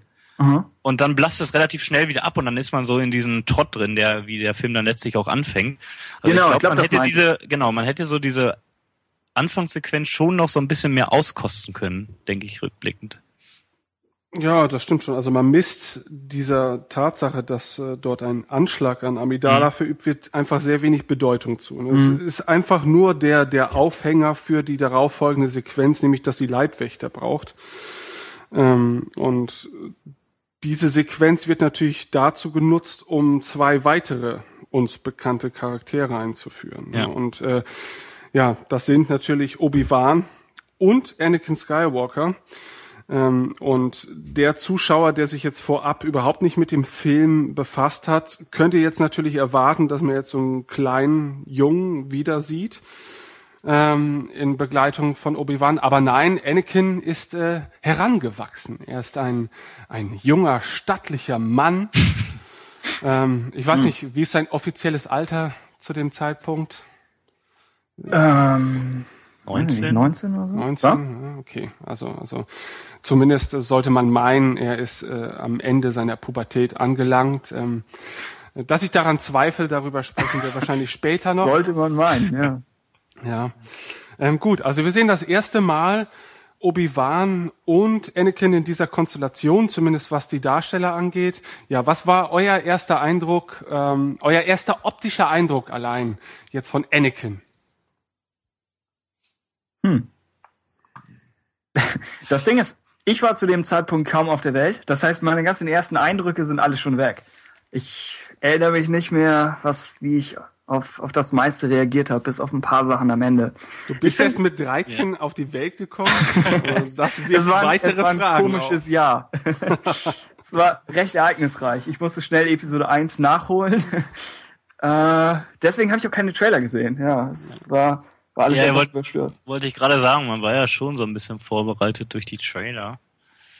Ja. Als Ich- Fan war man, war man das natürlich. Und pff, ja, diese erste Szene, das ist dann so ein, so ein Dialog, den man wahrscheinlich auch ein bisschen eleganter hätte lösen können, weil man das Gefühl hat, da wird so über, über was Banales gesprochen, was im Prinzip ja auch okay ist. Mhm. Aber so als erste Szene von den beiden in einem Aufzug, Ja. äh, find, fand ich ein bisschen, bisschen schwach. Also hätte vielleicht spannender sogar sein können, hätte man die Szene gar nicht gehabt. Wären die reingekommen ins Apartment und hätte dann langsam erst die beiden kennengelernt. Und diese Szene wirkt so wie ein Muss. Die müssen wir jetzt mal dahin setzen, damit wir die beiden mal dahin stellen und etablieren können. Ja, Ja. Eigentlich, eigentlich hat Padme fast einen besseren äh, Einstieg in den Film als Anakin und Obi-Wan, oder? ja. Also so ein, das ist wirklich so ein, so ein kleiner Reveal. Während die beiden treffen wir einfach in irgendeinem Aufzug, wie sie über das Gundark-Nest sprechen. Ja, ist Ja, ein bisschen ist- unter Wert etabliert. Ja, genau. Das ist so ein bisschen, ja, hier sind sie halt. Äh, naja. Und ja, die, die ganze, die ganze, die ganze Coruscant-Sequenz, bis, bis die Handlung in Bewegung kommt, das sind sehr viele Dialogszenen. Mhm. ist nicht so, weiß ich nicht, ist alles kein Vergleich zum irgendwie dem Anfang von Episode 3, der vielleicht auch so ein bisschen eine Reaktion hier drauf war. Ich fand, ich weiß nicht genau, wann sie kommt. Irgendwann ist noch die Szene, wo sie äh, in Kanzler Palpatines Büro sind, Mhm. wo man da nochmal die ganzen versammelten Politiker sieht. Äh, und das fand ich auch so ein bisschen irgendwie sieht das zu sehr aus wie so ein bunter Haufen. Es sieht irgendwie nicht so aus, als ob in, in diesem Raum galaktische Politik gemacht wird. Ja. Das ist alles so ein bisschen, Yoda hat auch irgendwie nicht so einen vernünftigen, coolen Auftritt, sondern er ist halt einfach so da. Die ganze, ja, die ganze Szene, es wirkt so, als ob der Film sich noch nicht sofort gefunden hat. Mhm. Am Anfang. Ha. Ja, dann sieht man Yoda ja auch zum ersten Mal als digitalen Yoda. Mhm. Ja, was, Ja. was war euer Eindruck da? Also das muss man natürlich auch aus der Perspektive von früher betrachten, ne? weil auf, auf den Blu-Rays ist es ja zumindest heutzutage so, dass sie auch in Episode 1 dann den digitalen Yoda ähm, eingefügt haben, aber ähm, also mein Eindruck von Yoda war damals, ja, er sah auf jeden Fall dem Yoda, den wir gewohnt waren durch Episode 5 und 6 deutlich ähnlicher wieder. Ähm, aber war trotzdem, finde ich, wieder mal, und das passiert mir leider bei den Star Wars Prequels sehr häufig, auf den ersten Blick als äh, Computeranimation zu entlarven. Und das finde ich so ein bisschen schade. Ich, ich finde es deshalb schade, weil ich diese, diese verhältnismäßig billige, sage ich jetzt mal, Handpuppe in den 70er Jahren einfach wesentlich, für wesentlich voller genommen habe, eigentlich als die animierte Version, die natürlich viel detaillierter ist und in der Lage ist, viel mehr Emotionen auszudrücken, in der Theorie zumindest. Ähm, aber dennoch längst nicht so greifbar ist für mich, finde ich, wie, wie die Handpuppe. Und ich weiß nicht genau, woran das liegt. Ist das dieses Uncanny Valley, dass es schon fast wieder zu realistisch ist, aber nicht realistisch genug? Und man hat halt eben auch keine realistische Vorlage, ne, an der man sich orientieren könnte. Ja, zu realistisch sah definitiv nicht aus. Also, äh, ja, für mich war das auch das Problem. Also die Puppe an sich in den alten Teilen hat wahnsinnig gut funktioniert. Aha. Liegt irgendwie viel daran, aber auch, dass sie auf Dagobah sind und dass so alles farblich sich gut irgendwie passt zu der Hautfarbe und das verspielt sich alles wunderschön. Und jetzt hat man halt diesen Yoda in diesem roten Büro. Da sticht er Ja. vor, von vornherein schon mal raus, Selbst weil er echte grün Menschen sehen in diesem Büro Ja. falsch aus. ist. Das fällt einfach extremer auf und dann ist es auch noch Tag, hell geleuchtet und naja, dann, dann werden die Schwächen schon deutlicher sichtbar einfach. Und gerade zu der Zeit. Also da gab es ja damals immer den Vergleich mit Yoda versus Gollum. Mhm. Und ich habe immer den Eindruck gehabt, dass die das bei Herr der Ringe mit dem Gollum etwas feiner hingemacht haben, weil die den einfach in, ja, in ein Setting gesetzt haben, was auch farblich ihm entgegenkam, sagen wir es mal so. Ist nicht unbedingt die Animation vielleicht an sich, aber der Vergleich, also ich habe den selber auch, glaube ich, schon ganz oft hier innerhalb des Podcasts gemacht. Aber er ist auch so ein bisschen unfair natürlich, ne? Ja. weil bei, bei Yoda haben wir einfach erstens äh, eine ganz andere Grundvoraussetzung. Es gab ja Gollum in dieser Form noch gar nicht äh, in irgendeiner Art und Weise dargestellt. Ähm, zweitens natürlich ist dieses Performance Capturing, was da bei Yoda eingesetzt wurde, natürlich auch mit ausschlaggebend dafür, dass er sich einfach so real verhält in, in der Interaktion mit seiner Umgebung. Ne? Du meinst bei Gollum, oder? Ja, ja. Genau, okay. Das wäre bei, bei Yoda natürlich gar nicht möglich gewesen, ne? weil, weil man einfach auch eine Kreatur hat, die einfach durch so klassisches Performance Capturing, glaube ich, nicht umgesetzt werden kann. Sie hätten so einen Affen irgendwie capturen müssen. Ähm, Ja. Ich meine noch, äh, mich daran zu erinnern, dass in den Making-ofs ganz häufig bei, bei dem Thema Yoda darauf Bezug genommen worden ist, dass man ihn sogar versucht hat, weniger realistisch darzustellen Ja. und sich mehr an die Puppe anzunähern, dass so bestimmte Eigenheiten dieser Puppe, weil die ja nun auch relativ steif ist in ihrer Bewegung, ne, dass wenn die Hand sich innerhalb des Kopfes bewegt, dass sich dann halt Dinge im Gesicht bewegen, die sich eigentlich nicht bewegen würden, wenn es sich um normale Gesichtsmuskulatur ähm, hält. Aber dieses Ja, ganze Geschwafel. Ja, ja, genau. Aber das war meiner Meinung nach, finde ich dann, wenn man das Endergebnis sieht, einfach unglaublich viel Geschwafel auch, weil äh, dann hätte man doch einfach eine vernünftige Puppe machen können, ja. Und ich glaube, damit hätte man weniger Leuten von Kopf gestoßen als mit einer digitalen Version, die dann halt, ja, irgendwie ganz okay ist und sich vielleicht auch ganz gut in den insgesamten CGI-Look von den Prequels fügt. Aber wenn man eins sagen kann, finde ich, dann ist das, was man an CGI in den Prequels sieht, zumindest nicht überragend. Ja. Ja. Ich habe auch immer das Problem mit, mit, mit, mit diesem verfluchten Büro von Palpatine, dass selbst ein reales Set irgendwie zu Ja. fake aussieht. Einfach weil alles so steril und sauber und sehr, sehr schlicht aussieht. Ich weiß nicht, es ist nicht, nicht ganz überzeugend. Und immer wieder in den Making-of sieht man Modelle und denkt, ach so, das war durchaus echt gebaut. Ja. Das ist nicht Computer. Das ist nur einfach das, das Set-Design, das so simpel aussieht. Da hatten die, die alten Filme hatten vielleicht etwas dankbarere Schauplätze, was das angeht. Plus, dass sie natürlich auf 35 Millimeter gedreht sind und nicht digital, was Ah, ja. das finde ich auch nochmal erschwert. Weil gerade Personen, also zu dem, vor allem zu dieser Zeit, äh, vom, weil George Lucas war, wollte ja mal wieder ein Vorreiter sein und hat den Film ja als erster mit digital gedreht, überhaupt ein Blockbuster. Mhm. Und äh, das war schon irgendwie eine Entscheidung, die viele Filmemacher als zu früh angesehen haben. Und letztlich kann man das auch so sehen. Also ich denke, wenn ich den Film immer sehe, dann ich sehe, für mich hat Episode 1 einfach so so eine Wärme an sich schon. Also wenn man den Charakteren ins Gesicht sieht und das sieht alles irgendwie stimmig aus, passt auch besser natürlich mit der Originaltrilogie zusammen. Und sti allein stilistisch fällt irgendwie Episode 2 und 3 von 1 schon ab. Und das finde ich halt ein bisschen schade. Und das wirkt halt in vielen Stellen einfach so ein bisschen kalt. Ja. Auch, auch, was du sagst mit den Sets und den Charakteren, aber ja, es, es, sie lassen sich irgendwie nicht so gut abfilmen. Ja, es, es, es, es ist eine Kombination aus beiden. Den CGI-Einsatz, glaube ich, den digitalen Drehen und so weiter. Also es ist, es gibt ja auch Szenen, da funktioniert es gut. Zum Beispiel diese Nachtszenen in diesem, als Obi-Wan und Anakin draußen vor dem Apartment, vor dem Schlafzimmer von Padme stehen, finde ich, sehen zum Teil auch ganz gut aus. Oder auch wenn Yoda mit den Jünglingen dieses äh, Obi-Wans Planeten sucht, auch da finde ich, sieht Yoda einigermaßen gut aus. Ja. Und aber es gibt auch immer wieder Szenen, da denkt man so, hm, das passt nicht wirklich gut. Ist, ist das so, dass sie Episode 2 schon stärker gecolor-graded haben? Ich habe das immer nur so wahrgenommen, dass das mit Herr der Ringe so ein bisschen losgeht. Dass man irgendwie krassere Farben in Filmen hatte. Und hier fand ich, war es teilweise auf, auf Tatooine oder, oder Geonosis oder Camino ein bisschen deutlicher, dass alles so. Übersättigt war. Ja, ja, genau. Also was, was ich finde, man auf jeden Fall sagen können, dass abseits jetzt von Color Grading ähm, sich die Welten von Star Wars auch damals schon immer sehr stark durch ihre Farbgebung definiert haben. Ne? Und da haben wir auch wieder die Parallelen, sage ich mal, zu, zu den alten Teilen. Also ähm, du hast in den alten Teilen zum Beispiel, gut, ich habe eine Rot-Grün-Schwäche, aber ich gehe jetzt mal davon aus, dass Bespin eine sehr warme Farbgebung hat, alles in Rot- und Orangetönen ge gehalten ist und dadurch definiert sich ja schon so ein bisschen auch die Grundstimmung und, und auch die Welt als solches, ja.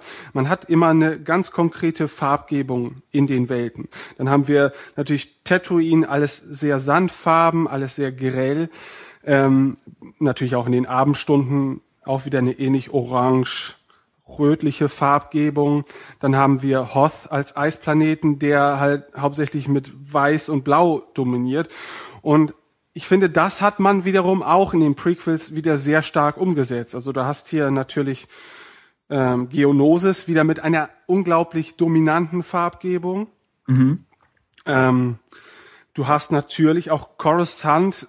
Ähm, in dem Sinne hat Coruscant ja keine wirkliche Farbe, sondern äh, man sieht diesen Planeten ja vorwiegend ähm, in der Nacht, zumindest was so die ersten Action-Sequenzen dieses Filmes angeht. Ähm, hast du wieder einen krassen Gegensatz natürlich auch zu, komm schon, wie heißt jetzt der? Camino? Ja, genau. Wo halt wieder alles in blau gehalten ist, beziehungsweise weiß in den Innenräumen und so weiter. Der ganze Film ist eigentlich blau und orange, oder? Episode 2? Okay, dann vergiss es. was ich sag. Ja, du hast doch. Weiß ich nicht, wenn du jetzt einen Zuschauer der aus dem Kino kommst, fragen würdest, nennen Sie mal zwei Farben. Er würde bestimmt sagen blau-orange. Das mag sein, ja. Ja, Aber ist also auch- was Ja. ich nur sagen will, ist halt eben, dass Farben schon eine große Rolle eigentlich spielen Ja. bei Star Wars. Anders als bei anderen Filmen, wo, wo, wo eigentlich wenig Wert auf, auf die Farbverfälschung auch äh, gelegt wird, sondern einfach nur versucht wird, Natürlichkeit zu übermitteln. Ich, ich meine sogar in dem, in dem Outlander, glaube ist das die Bar, diese mit den, mit den ganzen Rennen im Hintergrund auf Coruscant? Dass, dass sie da eigentlich die Farbgebung, ich weiß nicht, wie das heißt, aber CMYK, also, ja, Cyan, Magenta, Yellow. Das sieht so ein bisschen aus wie die Watchmen Comics, das Licht in diesem Club da. Ist irgendwie auch recht, recht interessant gemacht. Ja, dann sind wir im Prinzip jetzt in der Story auch schon wieder einen Schritt weitergekommen. Also es wird ein zweites Attentat auf Padme ausgeübt. Ach ja, ja. ähm, in Form eines ja, Tausendfüßlers, darf man jetzt so sagen, oder zweier Tausendfüßler. Ähm, mir ist noch nicht so ganz klar, was, was, was diese, was diese Viecher eigentlich machen. Stell dir vor, als Todesursache musst du angeben, Tod durch 2000 Füßler. Aber es, es wird einem ja nahegelegt, dass, dass diese, dass diese beiden Krabbelfiecher ja wohl äh, eine Bedrohung darstellen. ja. Ich fand so extrem, wie, wie äh, Anakin nachher mit dem Lichtschwert so knapp an Padmes Kopf Ja. dieses Viech noch erledigt. Wäre Hätte doch eigentlich anders lustig, wenn es können, schief gegangen wäre. Ja. Und das Ja. wär's, wär's dann, dann gewesen, ja, das wär's dann gewesen. Er hätte Padme aus Versehen im Zorn umgebracht und zack, hätten wir uns den restlichen Quatsch der Prequels sparen können. Ja. In dem Fall etabliert es wahrscheinlich einfach, dass die Jedi wahnsinnig exakt sind. Das finde ich eigentlich ist fast eine, eine bessere Veranschaulichung ihrer Kräfte, als wenn sie da später von, von Speeder zu Speeder zwei Kilometer in die Tiefe springen. Das eine ist eindrucksvoller, Ja, aber ja. so, so, wenn man- ja genau, wenn man sieht, wie präzise er sowas machen kann, dann denkt man, okay, die sind schon, das sind schon fähige Leute. Es ist auch eins, Aber ja, es sieht komplett wahnsinnig aus für einen Betrachter. Es Ja. ist so auch, auch so einer die, dieser ersten Show-offs, sag ich mal, von äh, Anakin, ne, der damit gleich dem Zuschauer klar macht, okay, ich, ich sehe nicht nur pubertär aus, sondern ich kann auch ein bisschen was. Ähm, Ja.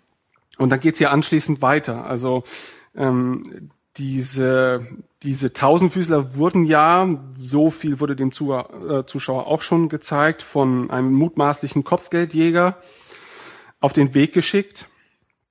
Und ähm, Anakin und Obi-Wan machen sich dann anschließend auf eine ja durchaus mitreißende Verfolgungsjagd quer durch Coruscant. Und äh, da kommen wir zu einem Punkt, wo meiner Meinung nach die CGI wieder sehr gelungen ist. Also diese Verfolgungsjagd durch die durch die Wolkenkratzer-Schluchten finde ich sind einer der Höhepunkte in Sachen CGI, was die Prequels angeht. Okay, ja. Ich denke, ja, also gen- ge- eigentlich das, was wir bei Episode 1 mit dem Podrennen gesagt haben, sobald man George Lucas äh, Geschwindigkeit und Rennen gibt, dann sagt er, okay, jetzt, jetzt gebe ich mir Mühe, jetzt bin ich wach, okay, okay, wir machen das. Äh, und gerade in dem Fall sind, ja, das CGI ist sehr gut, es sind Modelle dabei. Ich meine, irgendwo in den Making-ofs hieß es, dass für dieses leicht industrielle Coruscant das ILM da ein Modell gebaut hat, das irgendwie mehrere Meter lang ist oder so. Das ist schon recht, recht eindrucksvoll gemacht. Das Einzige, was ich, was mich ein bisschen gestört hat, wobei als ich den Film neulich nochmal gesehen habe, fand ich es eigentlich okay, aber früher die, äh, die Komposition der Charaktere in die Umgebung rein, Ja. das war so die Sache, die noch nicht ganz da war zu dem Zeitpunkt, glaube ich. Ja. Aber wann immer etwas rein CGI ist, dann wirkte es okay. Bis auf ja einzelne Shots, wie, wie Wedge am Anfang meinte. Ja, ich mochte diese, aber das lag eher so inhaltlicher Natur, war, wo die dann nachher durch diese Energiefelder fliegen und Aha. so an diesen Flammen vorbei. Das konnte ich irgendwie nicht zuordnen, weil sonst war das die Jagd durch die Stadt und dann sind die aber auf einmal an so einem, wie du sagst, industriellen Ort oder den man nicht wirklich irgendwie- einschätzen konnte, was es sein sollte. Das Mhm. fand ich ein bisschen merkwürdig. Ja, aber und dann natürlich die die äh, das Gespringe aus den aus den Speeder, was so ein bisschen ja, was, was ich ein bisschen extrem fand, dass halt Anakin einfach springt kilometerweit oder meterweit runter Ja. in Schluchten und das Timing so exakt abpassen kann.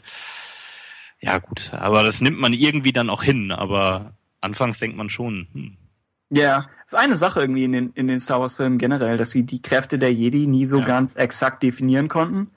Genau wie in Episode 1, wo sie Richtig. ganz kurz diese Geschwindigkeit einsetzen, die eigentlich Ja. mehr so aus den Jedi Knight Spielen kommt. genau, und ich glaube, das, ja. das erste Mal, da haben wir auch, dass Ewan McGregor so hoch springt, als er zurück zum Lichtschwertkampf mit Darth Maul und Qui-Gon Jinn hochspringt, da hat man das erste Mal den Eindruck, wow, der springt aber hoch, weil man das aus den anderen Filmen nicht so gewohnt war. Ich kann das noch irgendwie, habe das noch in Erinnerung, dass ein Kollege im Kinosaal das damals gesagt hat. Hä? Wie hat das denn Mhm. funktioniert? Stimmt, es gibt, es gibt in, in, in Empire Strikes Back, wo Luke einmal sich nach oben rettet. Ja, An, das wäre so das eher das eheste, was da noch rankommt. Aber klar, in den Prequels ist es, ist es viel extremer. da hatte ich immer den Eindruck, der würde hochgeschleudert durch irgendwie einen Luftimpuls oder durch Ah. irgendetwas Ja, ja. von dieser Carbon-Station, Carbonit-Station. Ja. Ja. Kann-. Kann sein. Ähm, aber sonst, die Verfolgungsjagd fanden wir generell gut, wenn auch vielleicht etwas zu extrem, ja? Ja. So. Ich Hm. mochte die Szene in der Bar danach schon lieber. Stimmt. Ja. Äh, ich ich glaube, die Sache mit dem, mit dem Geistestrick, du willst nach Hause gehen und dein Leben überdenken, ist einer, einer der wenigen guten George Lucas Gags, Ja, wo du denkst, er hat, er hat, glaube ich, schon Humor.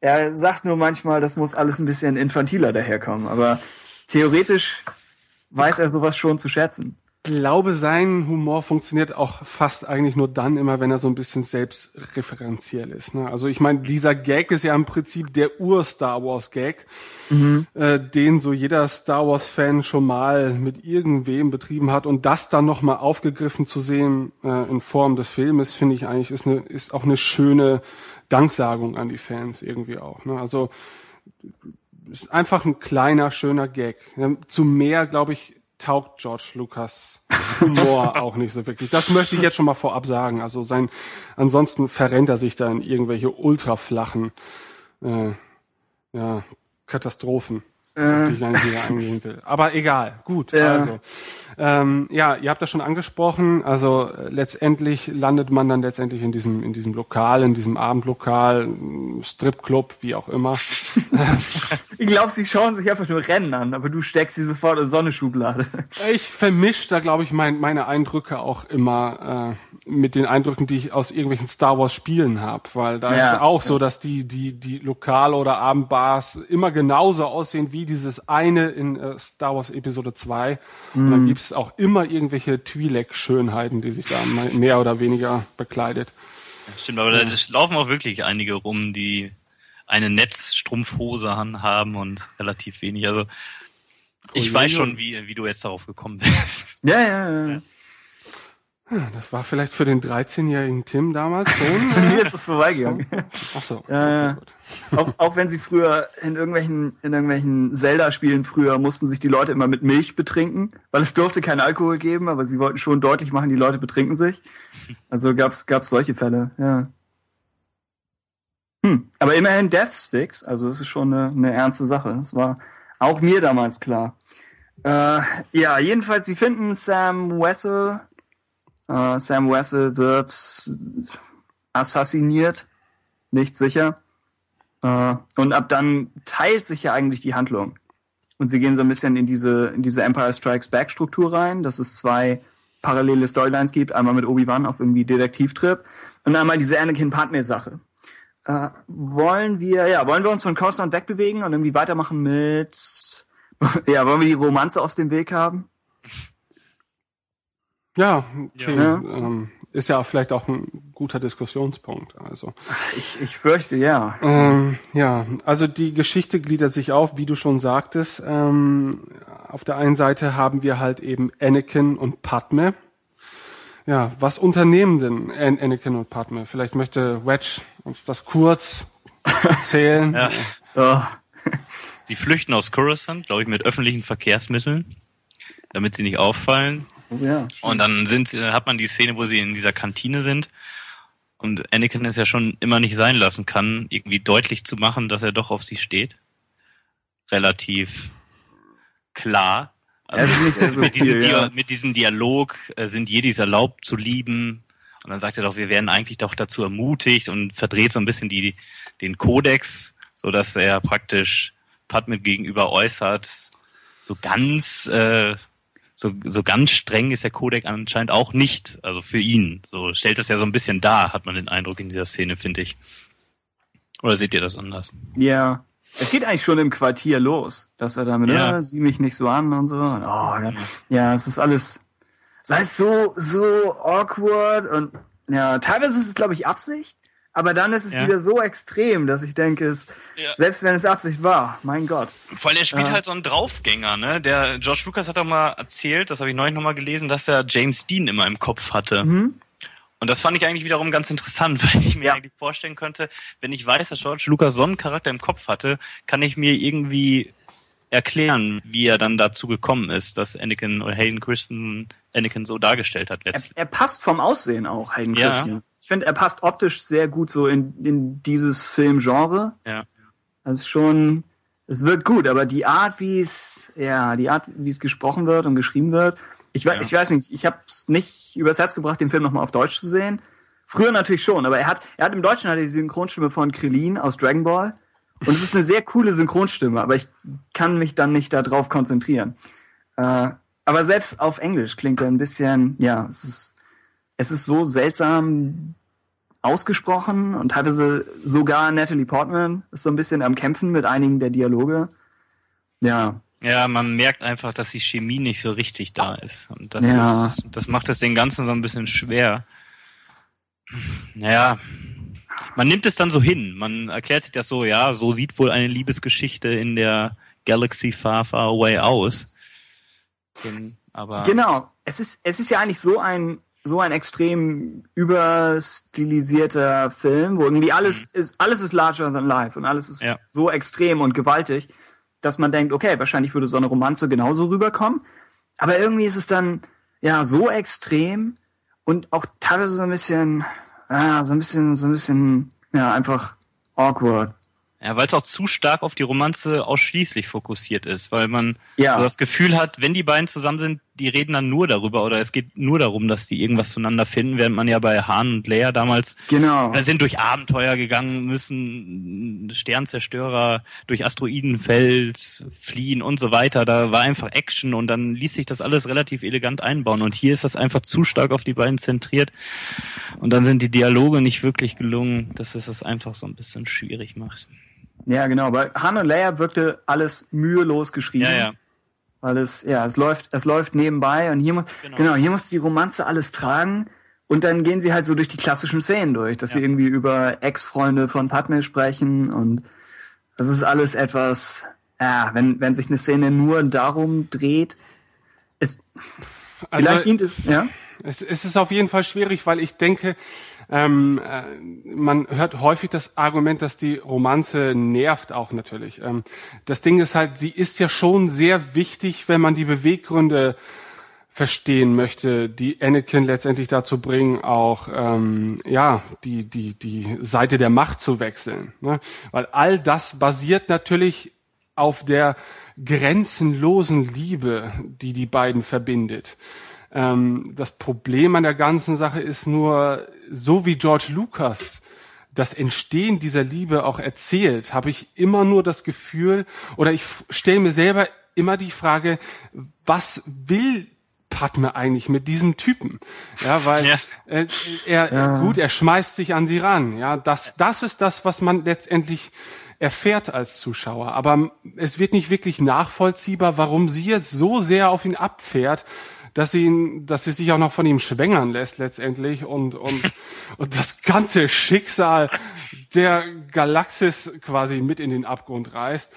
Und ähm, also das wird halt wenig greifbar, finde ich. Und äh, wenn man eben nur die Möglichkeit hat, das über Dialoge zu präsentieren, dann dann offenbaren sich da halt eben wirklich die Schwächen eines George Lucas, ne, der das einfach nicht, der kann es nicht. Er kann keine reelle Liebe, sag ich mal, aufbauen innerhalb dieses äh, Kontexts, finde ich. Ne? Und ähm, ihr, ihr zieht ja auch den Vergleich halt eben zu, zu Leia und, und Han Solo. Das ist aber eine ganz andere Ebene. Das ist viel leichtfüßiger und das äh, zieht auch wesentlich weniger Konsequenzen nach sich.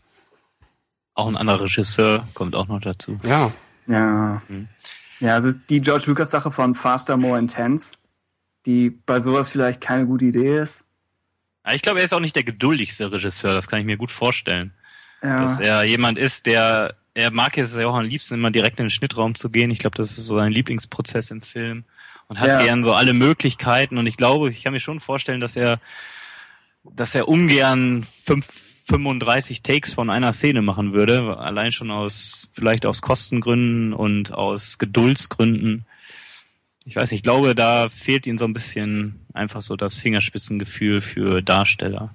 Ich meine, er hat ja auch sonst nicht sehr viel Regie geführt, außer American Graffiti davor, dann Star Wars, danach Regisseur. Howard the Duck. Howard the Duck. Habe ich nach wie vor nicht gesehen. Aber hier, Ben, du hast THX gesehen, oder? Ja. Ist, Ja. ist da irgendwas Zwischenmenschliches? ja, Der Film ist schon extra so ausgelegt, dass es schwer ist, etwas zwischen Menschen. ja, ja, Du aber, George aber Lucas hat sich ein Heimspiel organisiert. Ja.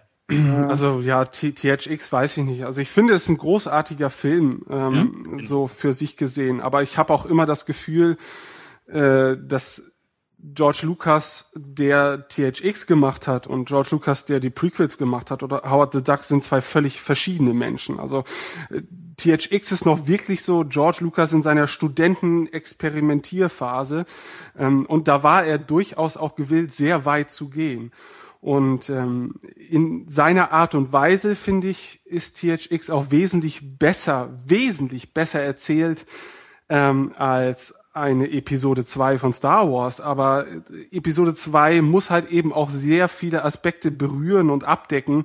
Und dazu gehört eben auch diese, diese bahnbrechende Liebesgeschichte, die eigentlich eine der dramatischsten Liebesgeschichten der Filmgeschichte überhaupt sein müsste. Ja. Und ähm, das ist das Traurige an der ganzen Ja. Sache. Da, da, da hätte einfach jemand ans Werk gehen müssen, der halt, der das im Blut trägt, ja.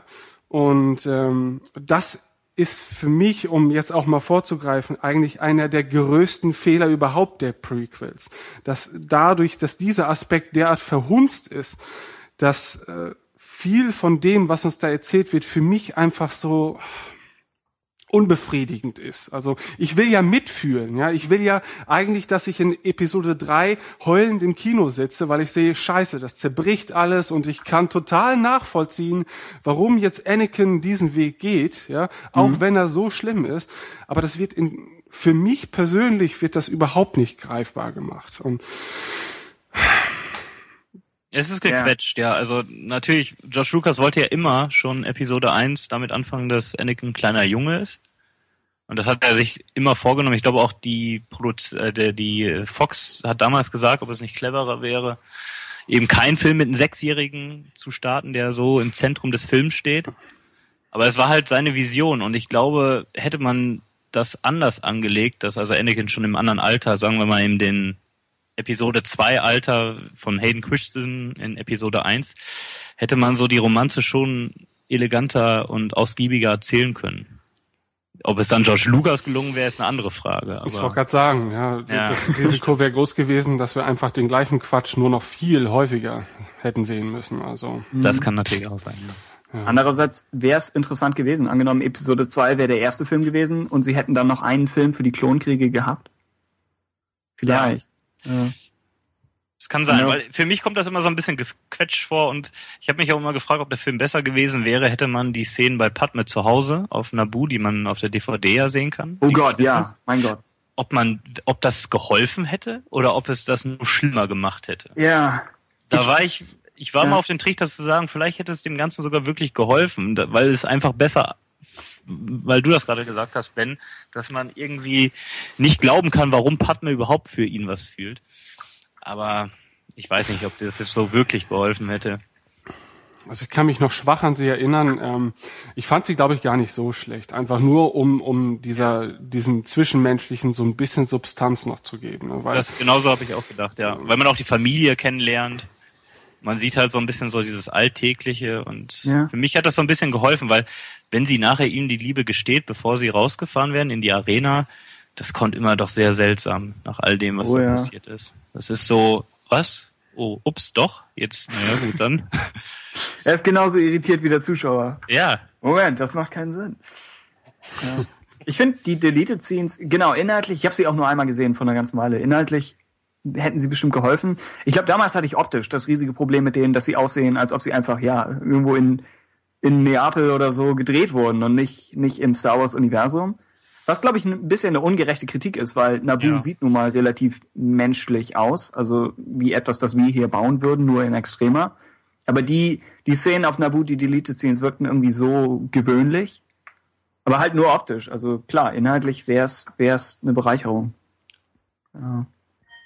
Ha. Es gibt, es gibt später noch, ich, wir, wir gehen ja gerade so durch die gesamte Anakin Padme Storyline, das heißt, vielleicht können wir ein bisschen vorgreifen, aber es gibt später noch so Sätze wie, nach, nachdem die Mutter gestorben ist, wo Anakin irgendwie unzufrieden ist, aus, aus naheliegenden Gründen, und Padme spricht ernsthaft den Satz aus, what's wrong with you? Wo ich, wo ich denke, was zur Hölle? Wer das, wer hat das geschrieben? Ah, dann, dann gesteht Anakin, dass er die, die Tastenraider alle getötet hat, auch Frauen und Kinder. Und Padmes Reaktion ist ernsthaft irgendwie, ah, sich zu irren ist nur menschlich. Und, und denkst, Moment, er hat, er hat einen gesamten Stamm ausgelöscht. Sie muss irgendwie anders darauf reagieren. Aber man ist so, ja, es, niemand, niemand verhält sich wirklich normal. Und das ist alles in dieser komischen Zwischenwelt. Es gab mal einige Theorien aus dem Fandom, dass die Beziehung absichtlich als etwas dargestellt werden sollte, das nicht funktioniert. Was rückwirkend vielleicht, vielleicht eine gute Erklärung ist, aber ich glaube nicht, dass es so gemeint war. Ich glaube, George Lucas, äh, ich glaube, das war schon sein voller Ernst. Aber es wirkt halt so, als ob es, als ob es was ist, das für beide nicht unbedingt positiv sein könnte. Ja, als ob er, er wird fast so ein bisschen besessen dargestellt.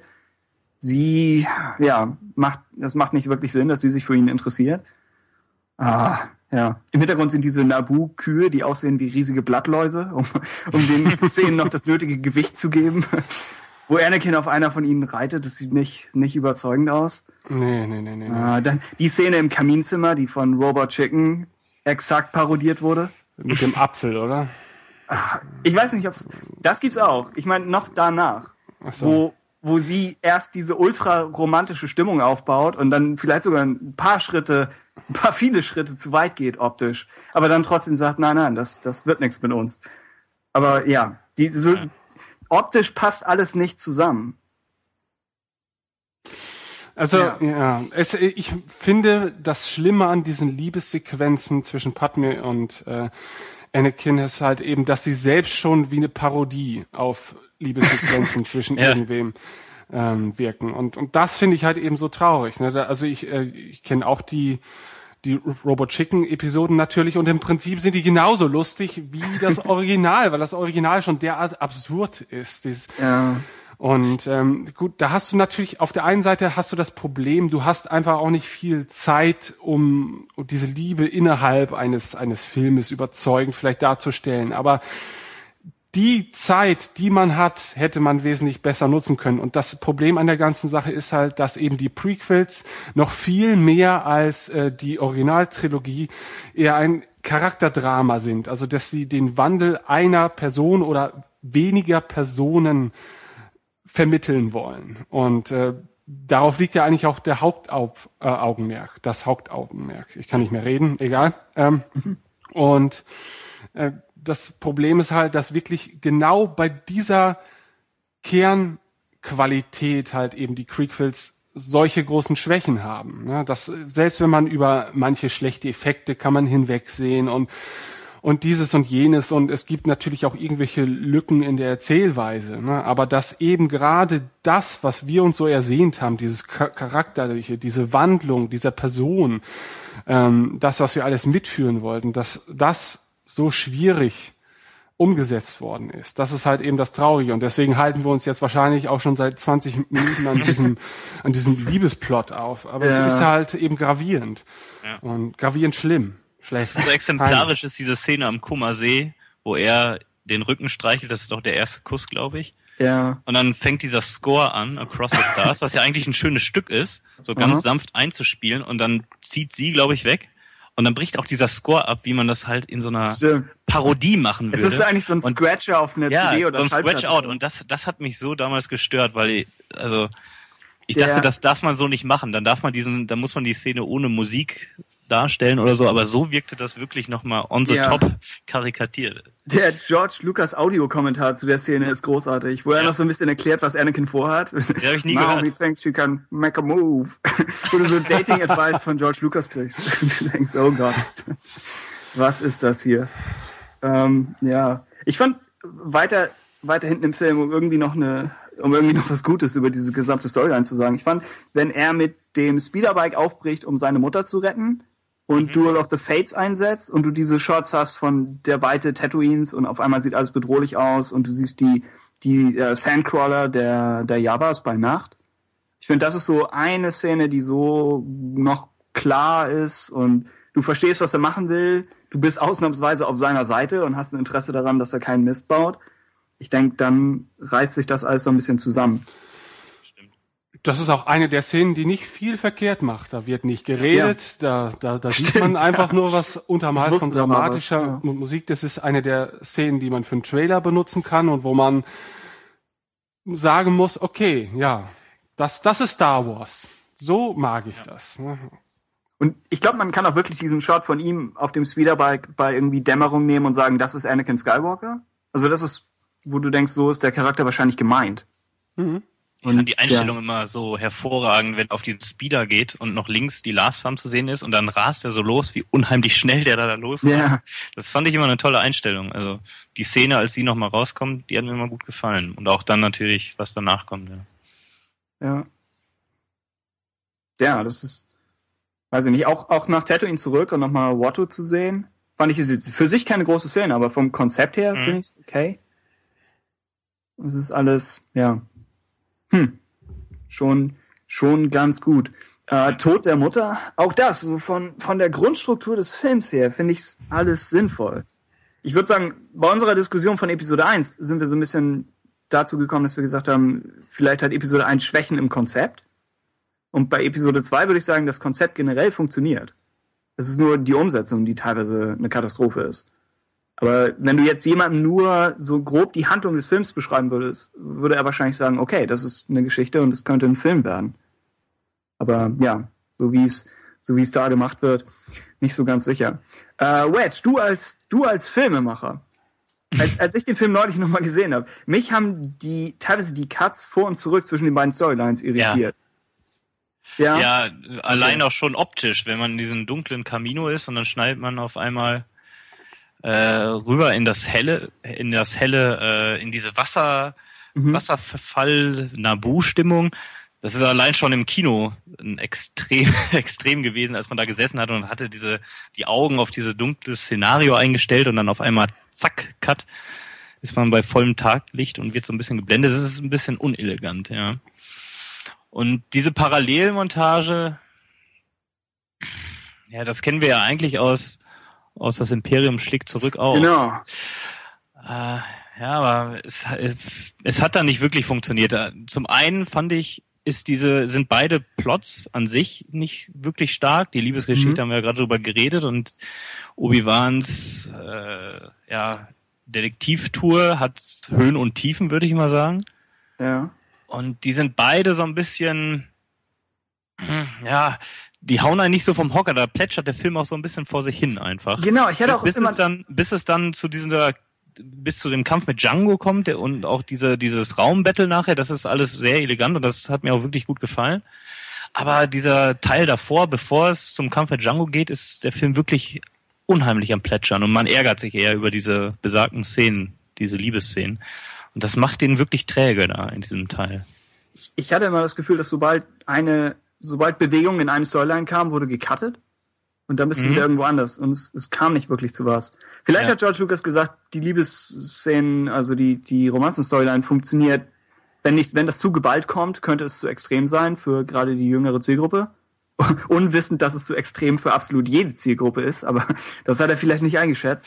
Aber so oder so hat er gesagt, vielleicht mische ich das so ein bisschen. Und das ist, ja, gut gemeint, aber so wie es hier gemacht wird, ja, mich hat's irgendwie auch irritiert. Ja, und da muss natürlich irgendwie Zeit erzählt werden. Schneide ich einmal dahin, weiß der Zuschauer nicht, wie weit später könnte die Szene sein. Das, ja, das ist bei Obi-Wan ist das alles ein enger Zeitraum, bei Padme und Anakin könnte es auch ein größerer Zeitraum sein. Ja. Hm. Ein bisschen so wie das Problem, das Imperium schlägt zurück hat. Vielleicht das einzige Problem, das der Film hat, wenn es ein Problem ist, aber dass man nicht einschätzen kann, wie, wie viel ja, Zeit stört einem beim Film dann aber eigentlich gar nicht, oder? Genau, genau. Ist nur, wenn man nachher drüber nachdenkt. Wenn man nachher drüber nachdenkt, aber in der Regel, wenn man den Film schaut, hat man da kein Problem mit. Aber ja. ja. Um, genau, um auf die Obi-Wan Kenobi Detektiv Storyline zu sprechen zu kommen, nachdem du eben schon meintest, sie hat, sie hat Höhen und Tiefen. Äh, der Anfang auf Coruscant, erst, ich glaube, erst Dexter's Diner, dann Jedi-Archive, dann die Szene mit den Kindern. Was meint ihr so? Also gut, Dexter's Diner. Ähm, fand ich schön, die Szene. Ich weiß gar nicht genau warum. Äh, wieder mal ähm, eine neue computeranimierte Figur, die eingeführt wird. Ist auch kein, keine, keine große Figur innerhalb der Filme ist, aber ich mochte durchaus diese leichte Referenz vielleicht auch auf American Graffiti. Ich denke schon, dass man das so ein bisschen im Hin- Hinterkopf hatte, ähm, was so den Stil anging. Ähm, wobei es ist halt wieder auch nur, es, es ist ein Mittel zum Zweck gewesen einfach, ne, um diese Detektivgeschichte so ein bisschen ins Rollen zu bringen. Ne? Also wieder typisch, irgendjemand findet ein Beweismittel und hat seinen Informanten, der ist wie wahrscheinlich in jedem zweiten Krimi der Besitzer irgendeiner Kneipe oder, oder etwas ähnliches. Und äh, zufälligerweise kennt sich der auch noch mit allen möglichen Waffen des Universums aus. So, Das ist jetzt noch gar nicht aufgefallen, dass dieser Imbissbesitzer Informationen über geheime kaminoanische Waffen hat. ja, Auf ähm, Stimmt. gut, Moment. aber gut, das ist immer schwierig natürlich. Vielleicht hat ich er mein, mal ein Gericht zubereitet mit kaminoanischen Saberdarts. Ja, wahrscheinlich. Also das, ich meine, ich will da jetzt auch gar nicht so drüber urteilen. Das Problem bei Filmen ist natürlich so oder so, dass dadurch, dass man immer bestimmte Handlungsstränge verfolgt in diesem Film, ergeben sich logischerweise immer sehr viele Zufälle gehäuft, ja, die man so natürlich gar nicht wahrnehmen würde, weil man einfach nicht den kompletten Handlungsstrang verfolgen könnte im realen Leben. Aber ähm, ich fand's zumindest noch ganz nett, auch wenn das schon in einer Phase des Films war, wo ich dachte, boah, man, also die Handlung könnte jetzt eigentlich auch ein bisschen, bisschen weiter vorangehen eigentlich. Ne? Das ist auch noch dieses Rumgedümpel auf, auf, auf der gleichen Stelle immer wieder. Ich fand's noch interessant, dass, dass Lukas so ein bisschen versucht hat, den Unterschied zwischen Klonen und Druiden rauszuheben. Dass er gesagt hat, weil ich am Ende des Films diese Klonarmee habe, möchte ich am Anfang des Films zeigen, wo die Grenzen von Druiden liegen. Das finde ich vom Konzept her ganz cool.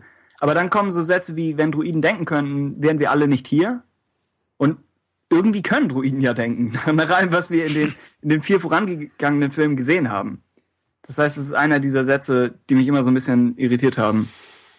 Die alleinstehend total philosophisch und tiefgründig sind, ne? aber die, die all sicher. dem zuwider sind, was wir eigentlich innerhalb von Star Wars äh, Genau. von Droiden kennen. Ja, ja es gibt- schade eigentlich. Es gibt in der, in der fünften Staffel diese Druiden-Mehrteiler, über die wir am Anfang kurz gesprochen hatten. Der leidet, glaube ich, ein bisschen darunter, dass Druiden innerhalb von Star Wars nicht wirklich definiert sind. Das heißt, sie sind so lange cool, bis wir nicht, wie, sie sind so lange cool, wie wir nicht wirklich sie hinterfragen und länger drüber sprechen. Deswegen weiß ich nicht, ob, ob der Unterschied zwischen Klonen und Druiden, ob der wirklich so riesig ist. Aber ja, es wird, es wird versucht. Äh, Jedi-Archive mit Jokastanu. So ein bisschen die, die Arroganz der Jedi vielleicht. Das wäre so das eine Positive, was man über die Szene sagen könnte. Ja, ich fand schade, dass man da das geschnitten hat mit der Erklärung von Count Dooku. Da Ach war ja, ja, eine stimmt. Szene drin, ich glaube, er steht, Obi-Wan steht vor einem, vor einer, vor einer Abbildung des Kopfes von Count Dooku. Mhm. Und dann wurde, glaube ich, genauer darauf eingegangen ist, dass es ein Abtrünniger ist.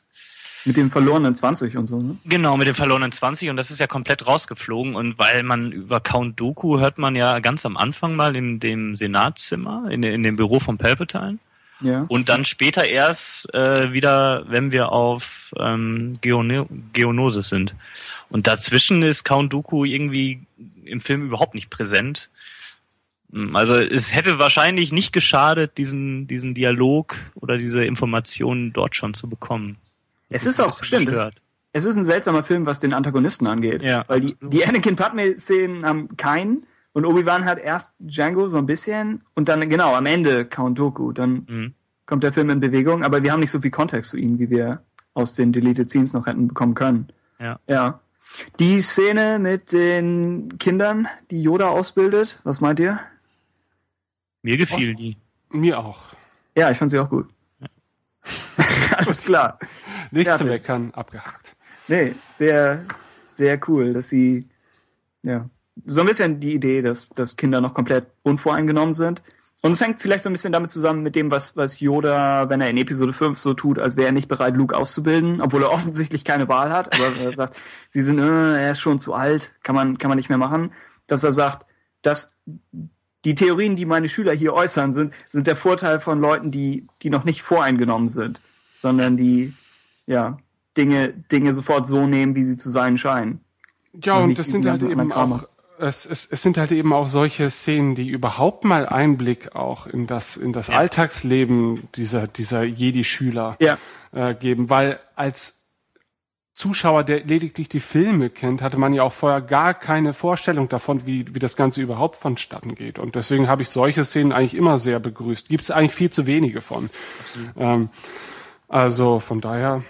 Fand ich auch schade, dass man immer nur diesen Jedi-Tempel, diesen Hall, äh, diesen Gang gesehen hat, die groß, mhm. das große Gebäude, was auch nicht sonderlich gut aussah, meiner Ansicht nach. Und dass man halt auf diese Szenen viel zu wenig Wert gelegt hat, ja. Dass man da viel hätte mehr erzählen können, auch beiläufiger. Ist übrigens auch einer der Gründe, warum ich die Knights of the Republic äh, Spiele so gerne mag, weil, weil die halt eben viel mehr in dieser Welt verhaftet sind und sich viel mehr Zeit auch dafür nehmen, so den, den Alltag mhm. innerhalb einer Jedi-Akademie darzustellen. Also, wenn man gerne was spielen möchte, lohnt es sich immer noch, diese Spiele mal nachzuholen. Ja. ja. Jedi Knight war ja ähnlich, also. Ja, klar, ja. Mhm. ja.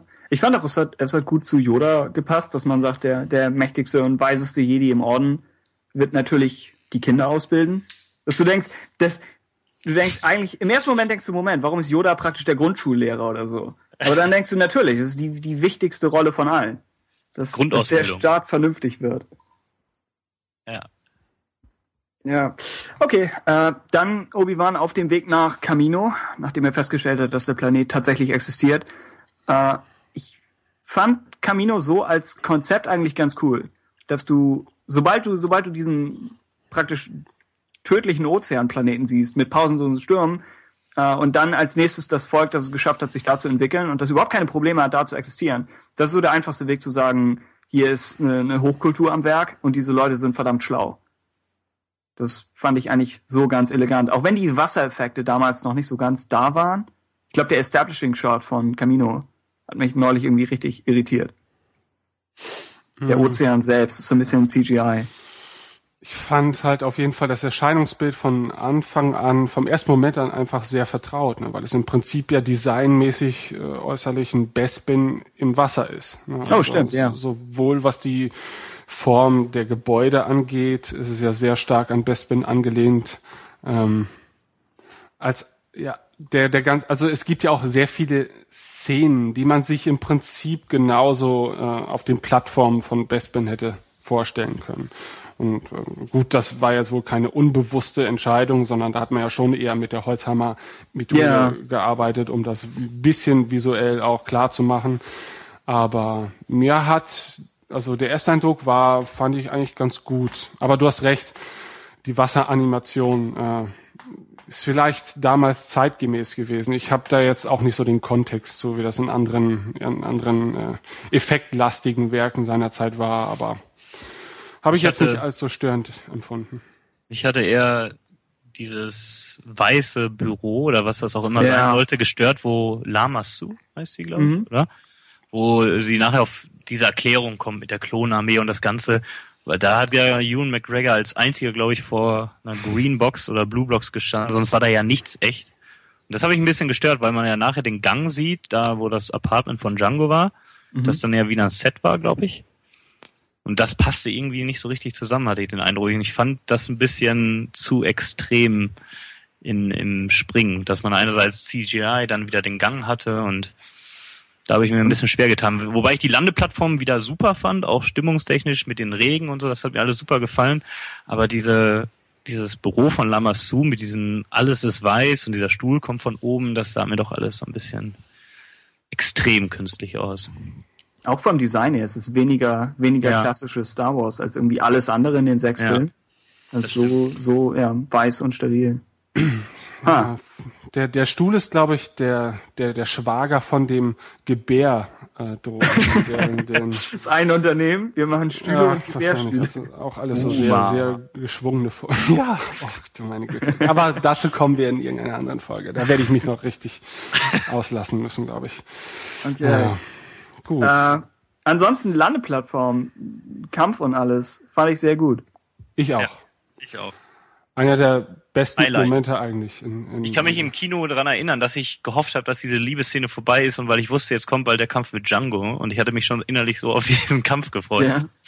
und habe mir gehofft, ja, jetzt der Film plätschert und plätschert, jetzt muss es endlich kommen und das tut dem Film gut, dann ist das Publikum auch zufrieden. Mhm. So habe ich damals gedacht, glaube ich. ja. Nee, war wirklich eine gute Szene, also.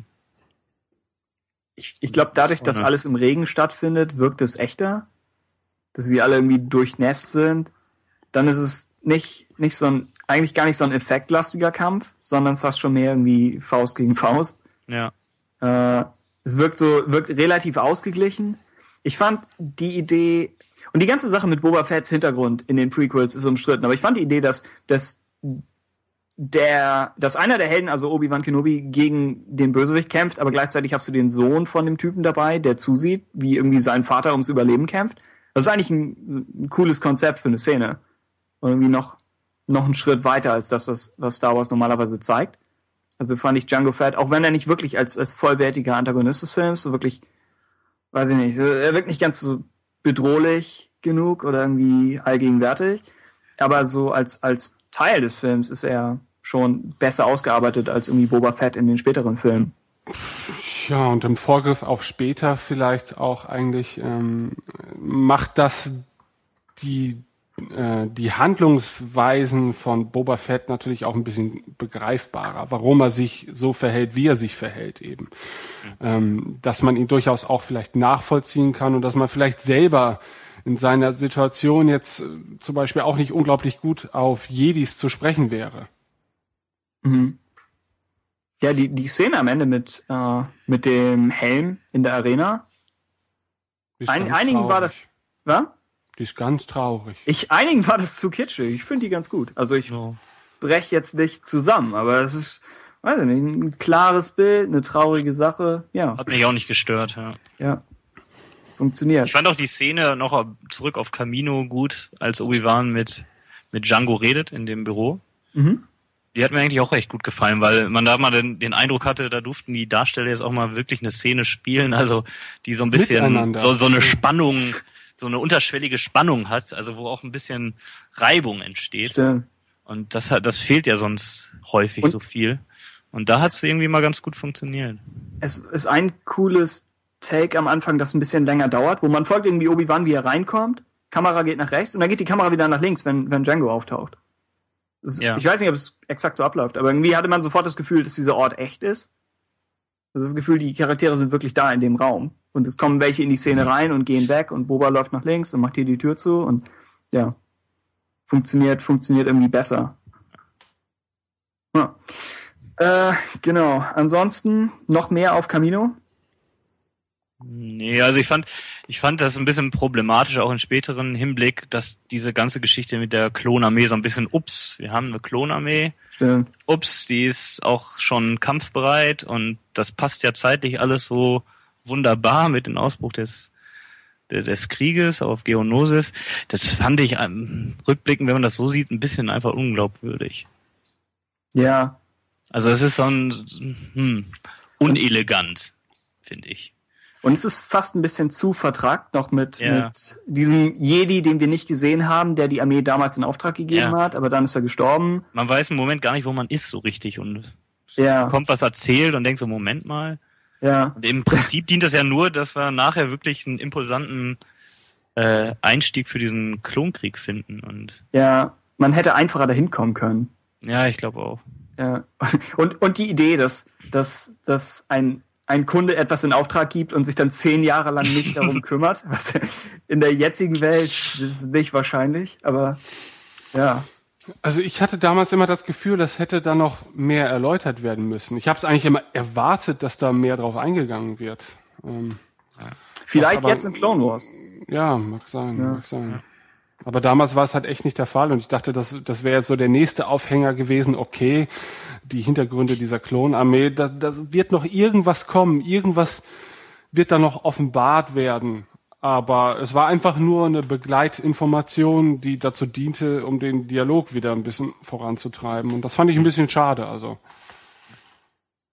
Ja. Ha.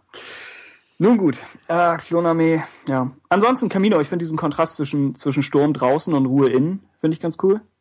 Mhm. Also schon eine interessante Welt, eigentlich. Ja. Hm. äh, also wir, wir kriegen langsam alle Charaktere nach Geonosis.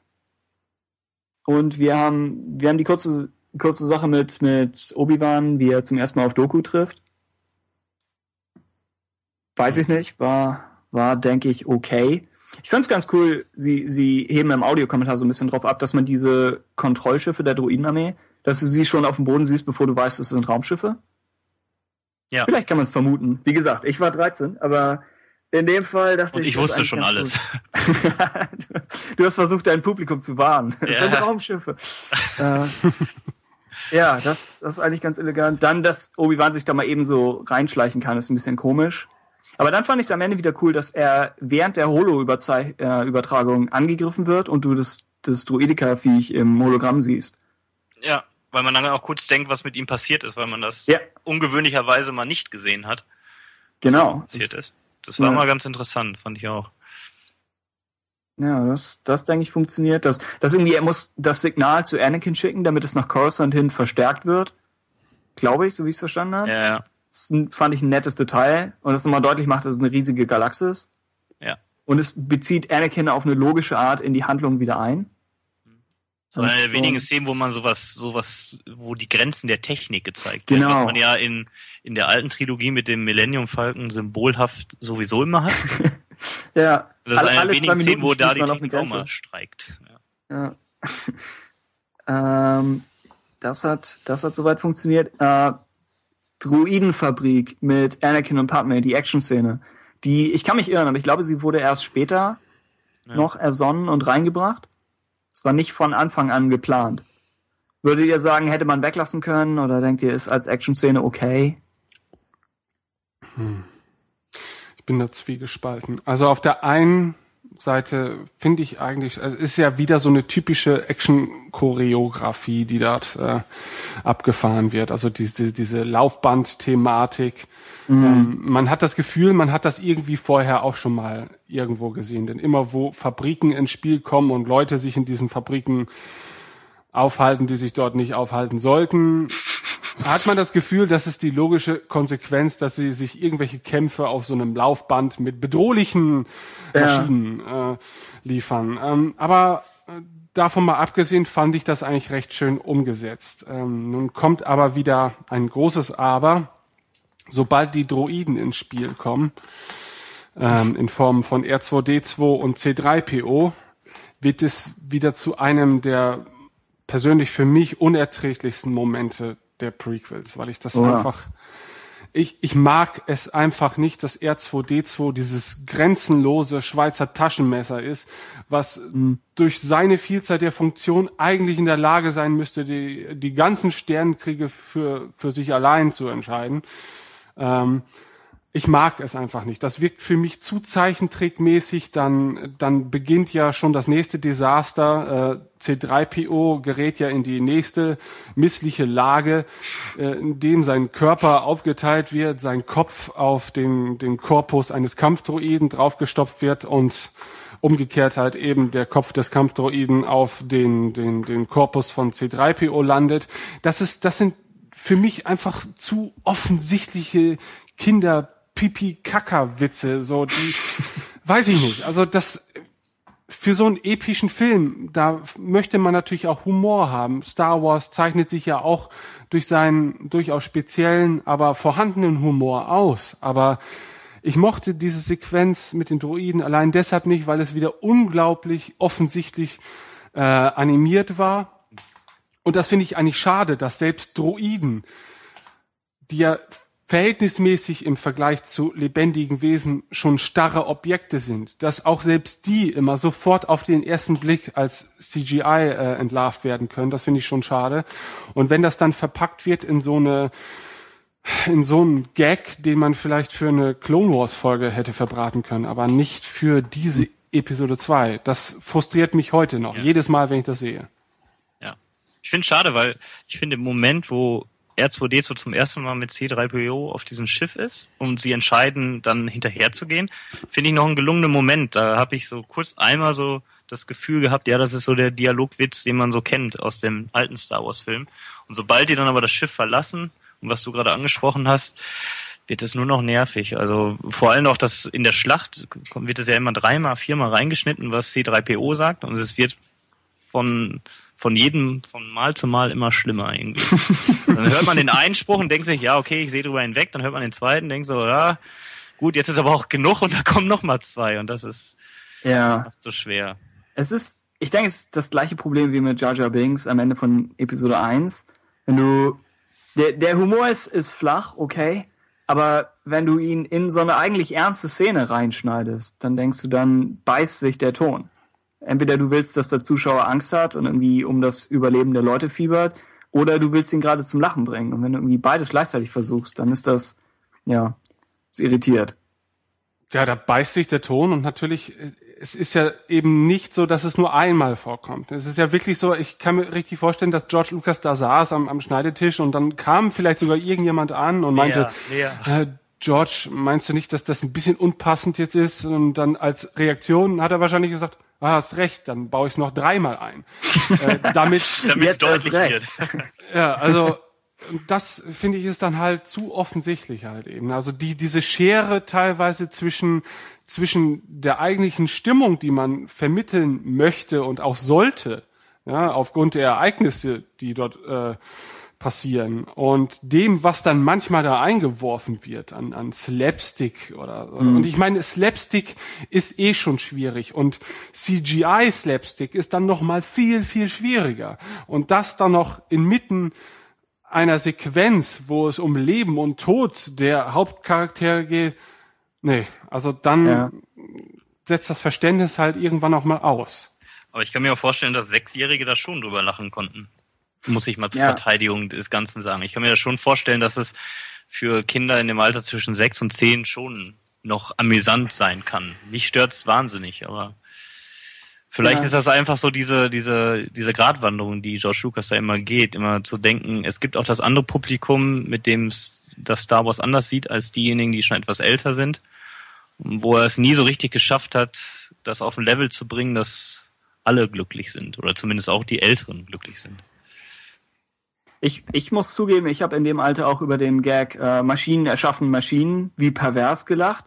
Ich dachte, oh, das ist ein hervorragender Gag. Und im Nachhinein fällt dir auch auf, Moment, Maschinen werden laufend von Maschinen erschaffen. Von wem denn sonst? Äh, das ist eine ganz normale Fabrik. Aber in, in dem Moment denkst du, oh jo, das ist witzig. Äh, tja, aber es ist dann, es ist dann nicht so ganz das Wahre am Ende. Es führt zum, zum so klassischen dunkelsten Moment am, Ende- am Ende von Akt 2, dass irgendwie alle in Gefangenschaft sind und sie in diese Arena gebracht werden. Wir haben das letzte Gespräch von Anakin und Padme, bevor sie da reingefahren werden, haben wir schon kurz angesprochen, als etwas seltsam und aus dem Nichts und nicht wirklich gerechtfertigt. Ich fand den Moment, wo du sie siehst und dann als Silhouetten und die Arena öffnet sich vor ihnen und du hast die Musik. Das finde ich als, als Moment gut gemacht, aber ja, der Dialog davor hilft halt überhaupt nicht. Ja, das ist so der Moment, wo das Across the Stars sich zum ersten Mal Genau, entfaltet. Ne? Mhm. Nee, fand ich auch gut, ja. Und auch das danach, also da, das ist eigentlich so mit mein Liebling der Episode, wie die drei gefangen sind und dann die Viecher auf die drei losgelassen werden. Also die hat für mich irgendwie immer ganz gut funktioniert. Fast noch mehr, also die hat mich mehr mitgenommen als zum Beispiel die Schlacht danach. Aber das ist vielleicht Mhm. so eine eigene Sache. Ja. Also ähm, dieses äh, die Sequenz mag ich auch sehr gern. Ich finde, ist ja auch so eine kleine Reminiszenz an diese ganzen alten B-Movies, so, Ja. so irgendwelche Sindbad-Abenteuer oder so. Ähm, fand ich sehr schön eigentlich. Äh, fand ich muss ich sagen, auch die CG-Effekte dort irgendwie stimmiger auch. Das, Ja. das passte gut ins Gesamtbild und ähm, gut ist natürlich vielleicht auch etwas dankbarer, wenn es um CG äh, geht, weil es handelt sich dort ja auch fast ausschließend um Kreaturen, die halt wenig Bezug zu reellem haben. Na gut, nee, das stimmt eigentlich auch nicht. Wir haben im Prinzip ein Nashorn und wir haben eine Raubkatze und was war das dritte? Äh, ach ja, diese, diese Spinnen, Spinnen. Ja, so ein, so ein Wesen, wie Gottes auch immer. Anbieter. Ja, ja, ja, okay, Ja. okay. Aber ähm, fand ich auf jeden Fall, war eine tolle Sequenz, sehr actionreich, sehr schnell, ohne ohne wirklich große Ausfälle halt eben, ähm, bis es dann nachher ins, ins große Gefecht geht. Äh, dort dort fängt es dann wieder an, ein bisschen willkürlich und albern zu werden. Aber gut, da sind wir ja noch nicht. Ja. Wobei wir könnten da eigentlich fast schon sein. Äh, ich, der Moment, wo die ganzen Jedi in der Arena sind, wo, wo man die sieht. Und ich, ich muss dazu sagen, ich habe halt damals nichts, glaube ich, an, an Trailern vorher. Ich weiß es nicht. Jedenfalls erinnere ich mich nicht, irgendwas über den Film vorher gewusst zu haben. Und mich hat das echt überrascht, dass die, dass die Jedi aufgetaucht sind. Und allein die, die Tatsache, so viele von ihnen gleichzeitig mit angriffsbereiten Lichtschwertern zu sehen, in so einem plötzlichen Moment. Ich glaube, das fand ich, fand ich relativ cool. Äh, warum Samuel L. Jackson cool ist, habe ich erst später verstanden. Aber es, es besteht nicht viel Zweifel. Ich fand, sein, sein Auftritt ist lässig. Es gibt später in, in einem Roman namens Shatterpoint den coolen Moment, wo er darüber nachdenkt, was wäre passiert, wenn er sich geopfert und Doku getötet hätte, oben auf der Arena-Kanzel. Das finde ich ist, ist ein netter, netter Startpunkt für irgendwie später. Äh, und ja, ich fand's als, als plötzliche Wendung des Schicksals, fand ich es relativ cool gemacht. Ja, ja, doch. also ich fand es auch eine schöne Auflösung der S- Situation und äh, Überleitung quasi zum nächsten Segment des Filmes. Ne? Und da hätte man wesentlich äh, schlimmere Sachen bringen können. Also äh, wie gesagt, für uns war es halt eben alle das erste Mal, dass man Jedis in, in so einer Fülle Genau. ähm, kämpfen hat sehen und ähm, man wusste ja überhaupt bislang eigentlich gar nicht wirklich, wie man sich das vorzustellen hatte, ja, weil man immer Jedis immer nur in sehr kleinen Gruppen oder als Einzelkämpfer kannte. Von daher ist es allein deshalb schon mal wert, diese Szene äh, gesehen zu haben. ja, Dann haben, dann haben Ja? wir nachher auch wieder so eine Doppelung drin. Ne? Erst sind die, sind wir zu, sind die Jedis zu dritt oder beziehungsweise zwei Jedis und Padme, werden, dann kommen die Jedis helfen und als die nicht mehr können, kommt noch die Klonarmee dazu. Also es ist immer so ein Draufpacken. Äh, was ich beim zweiten Mal, als die Jedi kommen, absolut super fand, als die Klonsoldaten dann noch kommen, ist es ja, vielleicht ein Zufall zu viel oder so ein einfach ein sehr günstiges Timing. ja. Aber okay, aber das nimmt man auch irgendwie hin. ja, ist so ein bisschen fast so ein Herr der Ringe-Moment, diese plötzliche Ja. Wendung. Die sie da drin Ja, das sind ja die Adler, ne? Also die Klonsoldaten sind, sind, ja. sind die Adler, die kommen immer dann, wenn, wenn sonst keine triftige Lösung mehr herhalten kann. Ja, ja, mein Gott. äh, Wir wollen jetzt nicht päpstlicher sein als der Papst, aber du hast definitiv recht, ja klar. Ne? Also man hätte eigentlich äh, das Eintreffen der Jedi ähm, schon auch viel mehr als den Höhepunkt der Sequenz bei sich äh, belassen können und äh, irgendwie anders die Si- Situation dann halt eben lösen können, als dass man noch einen oben draufsetzt. Äh, Nur schwierig dann, glaube ich, dann noch die Klonsoldaten überhaupt passend irgendwie noch mit einzubringen. Ja, das wäre so oder so plötzlich gewesen. Ich fand's auf jeden Fall ein Problem, das die Schlacht hat, ist, dass sie so ein bisschen unübersichtlich ist und dass, glaube ich, früh etabliert wird, dass die Republik sowieso in der Überzahl ist. Das heißt, sie ist nicht so wirklich spannend. Und man kann sich nicht wirklich vorstellen, was jetzt irgendwie wie abläuft, im Gegensatz zu so einer einfachen, weiß ich nicht, eine Jägerstaffel greift eine Kampfstation an. Das ist irgendwie einfacher zu verstehen, als wenn irgendwie so überall auf Geonosis was passiert. Ja. Äh, Aber ich fand so als Bild, wie du diese gewaltigen Kampfmaschinen hast und dann immer so winzige Klontruppen-Grüppchen angeführt von Typen mit Lichtschwertern. Ich fand so, das ist, wenn der Film sagt, so ungefähr könnt ihr euch die Klonkriege vorstellen, dann finde ich das schon ganz, ganz angemessen und, und macht den Job. Mhm. Ich weiß nicht, Wedge, du hattest eben noch erwähnt, dass die Schlacht nicht so ganz das Wahre ist. Ja, nee, ich meinte eher so im Vergleich, was mich so am Film besonders gefallen hat, waren diese Szenen mit den mit den drei, wie nennt man die Ja, Viechern, okay. Monstern, was mir sehr gut gefallen hat und auch dann der Kampf in der Arena selbst. Ja, und danach dieses Ausbrechen der Schlacht hat für mich irgendwie was, wie du auch schon gesagt hast, irgendwann so ein bisschen beliebig. Es war, es, ich wollte lieber irgendwie an den Charakteren bleiben in dem Moment, hab dann aber diese große Schlacht erzählt bekommen und im Prinzip hat, hat die mich nicht so mitgenommen, aber ich habe sie halt so hingenommen, wie du gerade auch meintest, dass man einfach so das Ausmaß sieht. Jetzt fängen die Klonkriege an, da- das ist okay, wenn man das erzählt. Aber äh, mein Highlight des Films ist es nicht, sagen wir es mal so. Aber es ist jetzt auch nicht so, dass ich sage, die geht gar nicht, die Szene. So ist es nun auch Ja. nicht. Okay, okay.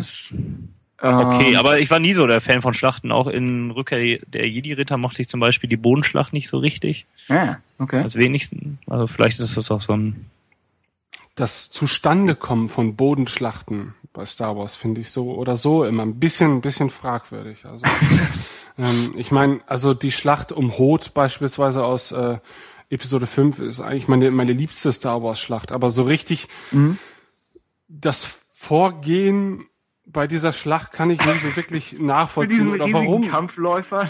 Genau, Also also das hätte man auch einfacher haben können.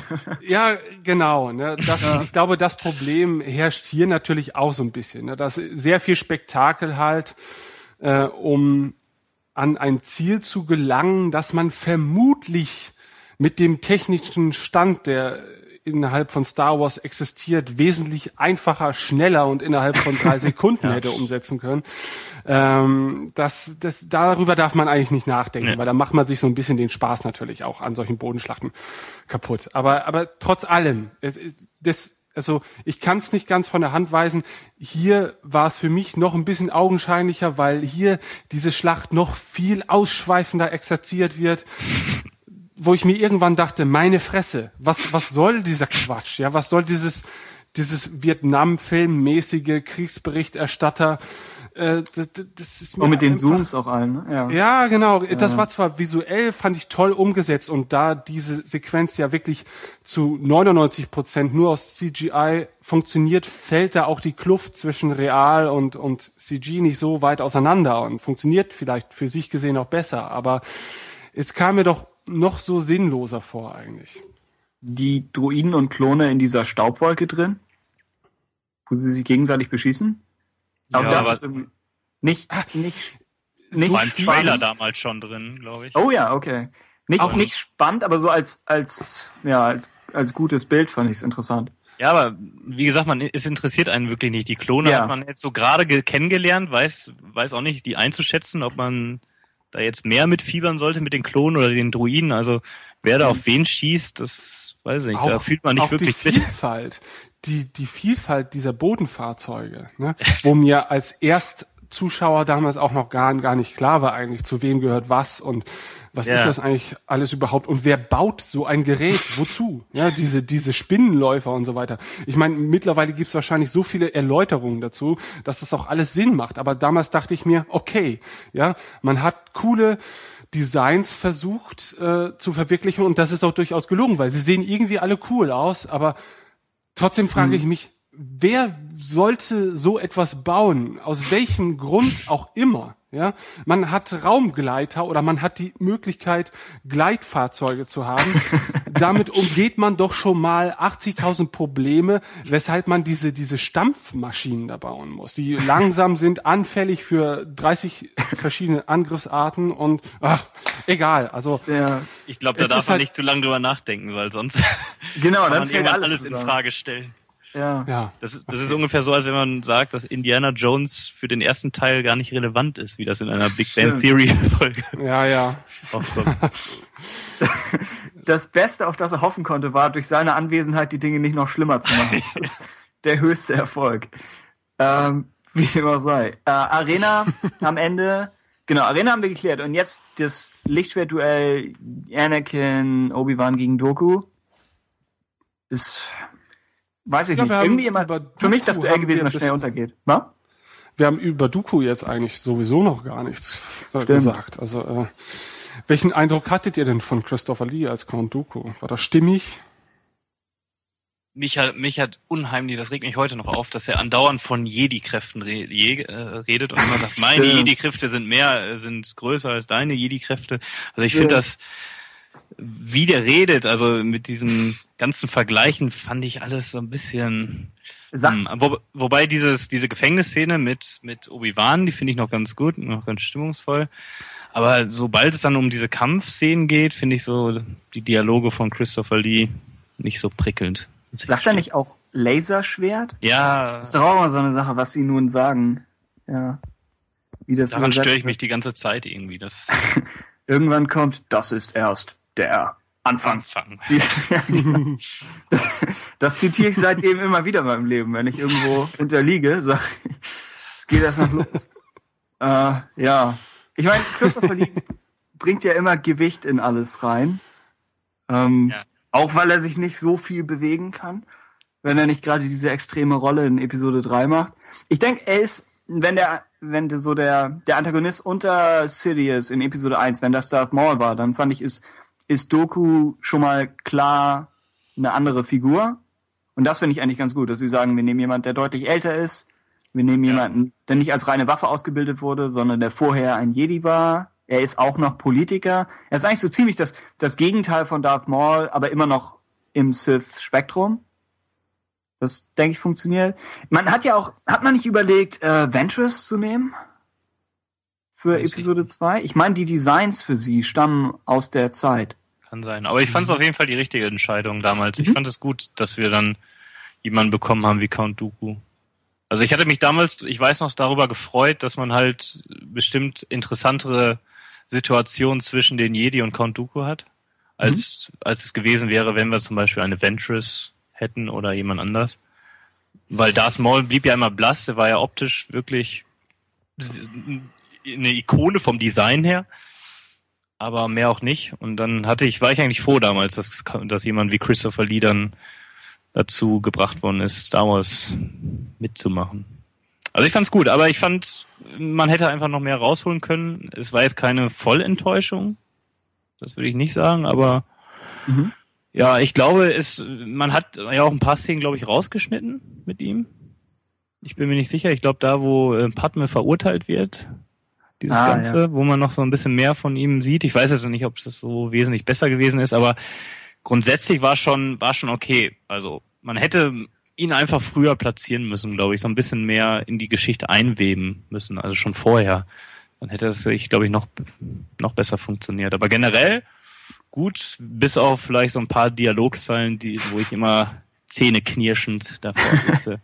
Aber ansonsten war schon okay. Ben, du hast ihn, glaube ich, als einen deiner Lieblingscharaktere mal erwähnt, ja? Was? Ja. Kann ich mir kaum vorstellen. Ähm, nein, also ich fand ihn äh, gut. Ich hatte mir ein bisschen mehr versprochen nach der Gefängnisszene, also nach dem Dialog zwischen ihm und Obi-Wan. Ähm, ich fand die Szene aber schon mal sehr wichtig, weil sie Count Dooku so ein bisschen greifbarer gemacht hat und, und auch weil er vielleicht einer der wenigen Star Wars Bösewichte ist, der vielleicht gar nicht mal so zu 100 Prozent als Bösewicht äh, identifizierbar ist, sondern einfach jemand, der andere Interessen verfolgt, ähm, die seiner Argumentation nach auch gar nicht mal so von der Hand zu weisen sind, also die, die vielleicht auch nachvollziehbar sind in irgendeiner Art und Weise und aus seinem Blickwinkel betrachtet. Und das fand ich eigentlich ganz schön, weil das, das hatte man so in dieser Form, finde ich, äh, bei Star Wars noch nicht. Also da war böse immer recht simpel dargestellt zumindest. Selbst wenn im Hintergrund das auch nicht immer alles klar definiert war, was jetzt gut und was böse ist. Aber ich fand es schön, dass sie sich die Zeit genommen haben, aus äh, Count Dooku nicht einfach nur so ein Monster zu machen, sondern einfach so ein bisschen, bisschen seine Beweggründe äh, nachvollziehbar gemacht haben. Aber das war's dann auch schon. Also ähm, dann wird kaum noch auf ihn eingegangen. Und ähm, dann kommt es letztendlich zum Duell. Und viel mehr erfahren wir dann über Count Dooku auch nicht so wirklich. Und ähm, das finde ich ein bisschen schade, denn er ist dann ja doch, sagen wir mal, der, der Endgegner des Films und wird einfach viel zu wenig dafür aufgebaut. Ne? Also er findet ja einfach in, in den meisten Teilen des Films überhaupt nicht statt. und wirkt dann halt noch so ein bisschen wie so drangeklatscht, weil, hey, wir haben hier Christopher Lee und er ist einfach ein Kultschauspieler und er spielt gerne Bösewichte und ähm, er ist aber nur noch schon alt, deswegen können wir eh nicht so viel mehr mit ihm drehen. Ähm, also versuchen wir das einfach noch das meiste rauszuholen und irgendwie noch so dran zu klatschen. Also es ist auf jeden Fall unter seinen Möglichkeiten geblieben. Mhm. Hm.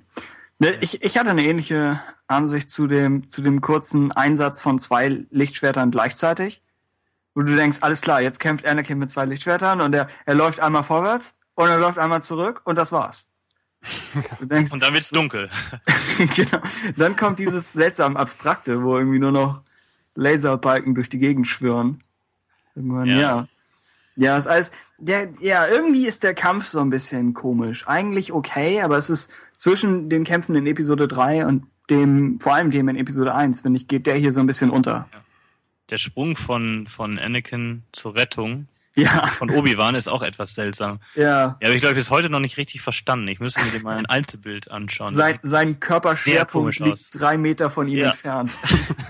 Weiß nicht, was da passiert. ah. Nun gut. Aber Anakin verliert die Hand, funktioniert vom Konzept her wahrscheinlich.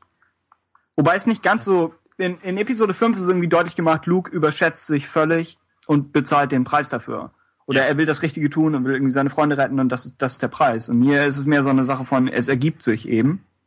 Aber, aber es ist schon wieder eine dieser plumpen Parallelen zu, Ja. zu Episode 5, oder? Das ist wieder so typisch. Also äh, wir haben, wir haben ähm, vi- visuelle Parallelen, dann haben wir natürlich die Parallele, dass der Arm abgeschlagen wird, sowohl vom Vater als auch vom Sohn. Also das ist schon äh, fast schon ein bisschen ah, zu, zu offensichtlich alles. Ne? Also Vielleicht hätte es das Bein werden sollen. Vielleicht wäre ein Ohr, die Nase. ja, ist etwas komisch. Äh, weitaus kontroverser vielleicht die Yoda-Kampfszene. Eingangs, was? Kennt ihr den Trailer, der damals veröffentlicht worden ist, dieser Sp der an Spider-Man, an den Spider-Man-Trailer erinnern sollte? Nicht Ich sicher. glaub- Äh, ich glaube, er wurde mal irgendwo vorgeführt, das war zu Zeiten, zu Promo-Zeiten von Episode 2. Aha. Und dann hat man diese Titel gesehen, er kommt, das alles in den Spider-Man-typografischen Look und in den Soundtrack und dann geht auf einmal das Bild, blendet auf und man sieht Yoda anstatt von Spider-Man und die ganzen Fans jubeln ohne Krass. Ende. Und dann steht da 25. Mai, Star Wars Episode 2. Und dann hört man nur, wie die ganze Menge am Johlen ist. Ja, und so ist das ja so ein bisschen der Moment auch aufgebaut, aber Ja. so ein Superhelden-Moment. Und mm, den wollte ich eigentlich für Yoda nicht so wirklich. Ja. Ja, also das war der Moment, nachdem Yoda nie wieder der gleiche war. ne? Also bislang hatten wir alle ein ziemlich eindeutiges Bild von Yoda in seinem Verhalten, in seiner, in, auch in seiner Bewegungsart natürlich. Ähm, und äh, mir kam es dann fast so vor, als hat man auf Biegen und Brechen versucht, diesen er, dieser Erwartungshaltung entgegenzuwirken. Und ähm, vielleicht auch ist man meiner Meinung nach da ein bisschen zu weit gegangen. Es wird ja schon fast ein bisschen ins Lächerliche auch gezogen. Also Ja, unter Kritikern fiel der Begriff Flummi. Gummibärenbande. Ja. Es hat so ein bisschen was davon. Ich finde, der Moment, ich habe das glaube ich schon wiederholt auf dem Podcast gesagt, aber der Moment, wo, die- wo die Kamera auf ihn zoomt und so ein bisschen dreht und er holt das Lichtschwert raus, ich denke, das ist, das ist prinzipiell cool. Es ist vielleicht zu cool, das ist der Hauptkritikpunkt, Ja. würde ich, würde ich so unterschreiben. Aber es ist zumindest, wo George Lucas gesagt hat, nee, nee, wir, wir machen das, das hier ist cool, erzählt mir nichts. Äh, das ist okay. Dann dieser Schrei, wenn er sich in den Kampf stürzt, dieses so so eine originelle Note. Aber Mach das bitte nochmal. Wie, Licht- wie, wie genau? ich kann es nicht wiederholen, das kann man nur einmal im Leben. So, wir waren dabei. Dann war es das. Äh, ich denke, sie haben das später für Episode 3 korrigiert, dass sie gesagt haben, wir könnten Yoda theoretisch so animieren, dass er einen tatsächlichen Lichtschwertkampf austragen könnte, aber es sieht komisch aus. Also haben sie daraus für Episode 3 dieses leicht telekinetische Zaubererduell gemacht. Hm, war auch wesentlich besser. Ja, ja. Ich denke, ist schon clever Ich gelöst. finde es halt umso absurder, weil ich meine, das war ja auch wieder so ein, so ein Gag, quasi als Yoda dann seine Taten vollbracht hat. Ähm, wieder in sein gebrechlicher alter Mönch-Modus äh, umschwenkt. Und das, das war eben, weißt du, das hätte so als Fan-Trailer-Gag, wäre das irgendwie cool gewesen. Aber, aber nee, das war dann einfach zu offensichtlich Schwachsinn. Er hätte noch das Gedächtnis von Obi-Wan und Anakin löschen müssen. So, ihr habt nichts gesehen.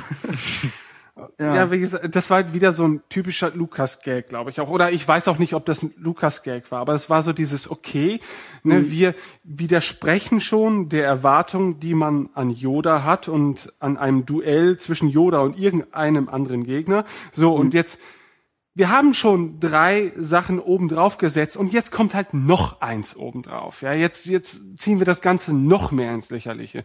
Und das finde ich halt wieder ein bisschen schade. Man hätte einfach einen Überraschungsmoment haben können, ja, dass Yoda vielleicht doch durchaus beweglich ist, ja. Man hätte es vielleicht nicht ganz so überziehen müssen. Ähm, aber das hätte ja gereicht. Ja, das hätte ja gereicht, um, um Yoda eine weitere Facette auch hinzuzufügen. Ne? Aber dass man das bis zum letzten Moment auskostet und dann auch noch dieses i-Tüpfelchen draufsetzt. Äh, also, das sind halt so auch Szenen, die ich so, nachdem ich The Clone Wars gesehen habe, anders beurteile noch. Ne? Weil dieser Stil ähm, gibt ja schon im Prinzip vor, was wir dort sehen, auch was wir dort von, von Yoda sehen. Und dadurch, dass wir eben halt viel mehr noch von Yoda, wie er dort präsentiert wird, äh, sehen, ähm, passt das natürlich insgesamt vielleicht auch ein bisschen besser ins Gesamtbild als damals, als wir von Yoda einfach noch eine völlig andere Vorstellung hatten. Ja, einfach nur ein starres Wesen, was einfach unglaublich altersschwach schon ist, aber äh, umso sympathischer natürlich, aber von dem wir niemals erwartet hätten, dass er sich au- auf äh, diese jeden physikalischen Gesetzen zum Trotze ähm, Bewegung ausführt. Hm, ja. Was soll man machen? Mir ist neulich, als ich den Film gesehen habe, mir ist aufgefallen, er hätte das- dieses Trümmerstück, das er auffängt, um Obi-Wan und Anakin zu retten, er hätte es auf Dokus Schiff werfen können. Der, der hätte sich angeboten. Und ob es nicht leichter gewesen wäre, die beiden Charaktere zu sich hinzuziehen, als das Ding. Moment, ja. Das ist noch offensichtlicher. Er bewegt den, die komplette Halle um sie herum, ein Stück nach links. äh, stimmt. Ab dann finde ich es aber sympathisch, dass das Padme noch auf das, auf das Raumschiff schießt, wenn Doku flüchtet. Dass sie so, damit man, damit man ihr später nichts vorwerfen kann, sagt sie, na gut, ich, ich habe noch ein paar Schüsse im Magazin, probieren wir es mal. Vielleicht ist ein Glückstreffer dabei. Äh, aber das Ja. wird alles nichts. Ähm, ab Offensichtlich dann, der gleiche Waffenfabrikant wie auch äh, äh, der, der Fabrikant der Stormtrooper-Waffen. Mit, mit der immensen Rohrkrümmung, die eingebauten Zufallsmodulator. Es funktioniert absolut nichts. Ich fand das Raumschiff von Doku ist vom Design her ganz witzig, wie es sich mit diesem Sonnensegel macht alles keinerlei Sinn, aber es macht ergibt irgendwie zwei coole Shots im Film. Ich mochte sein, sein, sein Speeder so gerne, also die, diese, Hm. diese, diese Walnuss quasi, mit der er da rumgeritten ist. Nee, qua- oder verwechsel ich das jetzt gerade? Äh, ich glaube Darth Maul hatte sowas. Ja, ich verwechsel, es war auch wirklich Ah. Darth Maul. Vergesst, Super. was ich gesagt habe, Schande über mich. so weit würde ich nicht gehen. Es ist am Ende nur ein Speederbike. Äh, ja.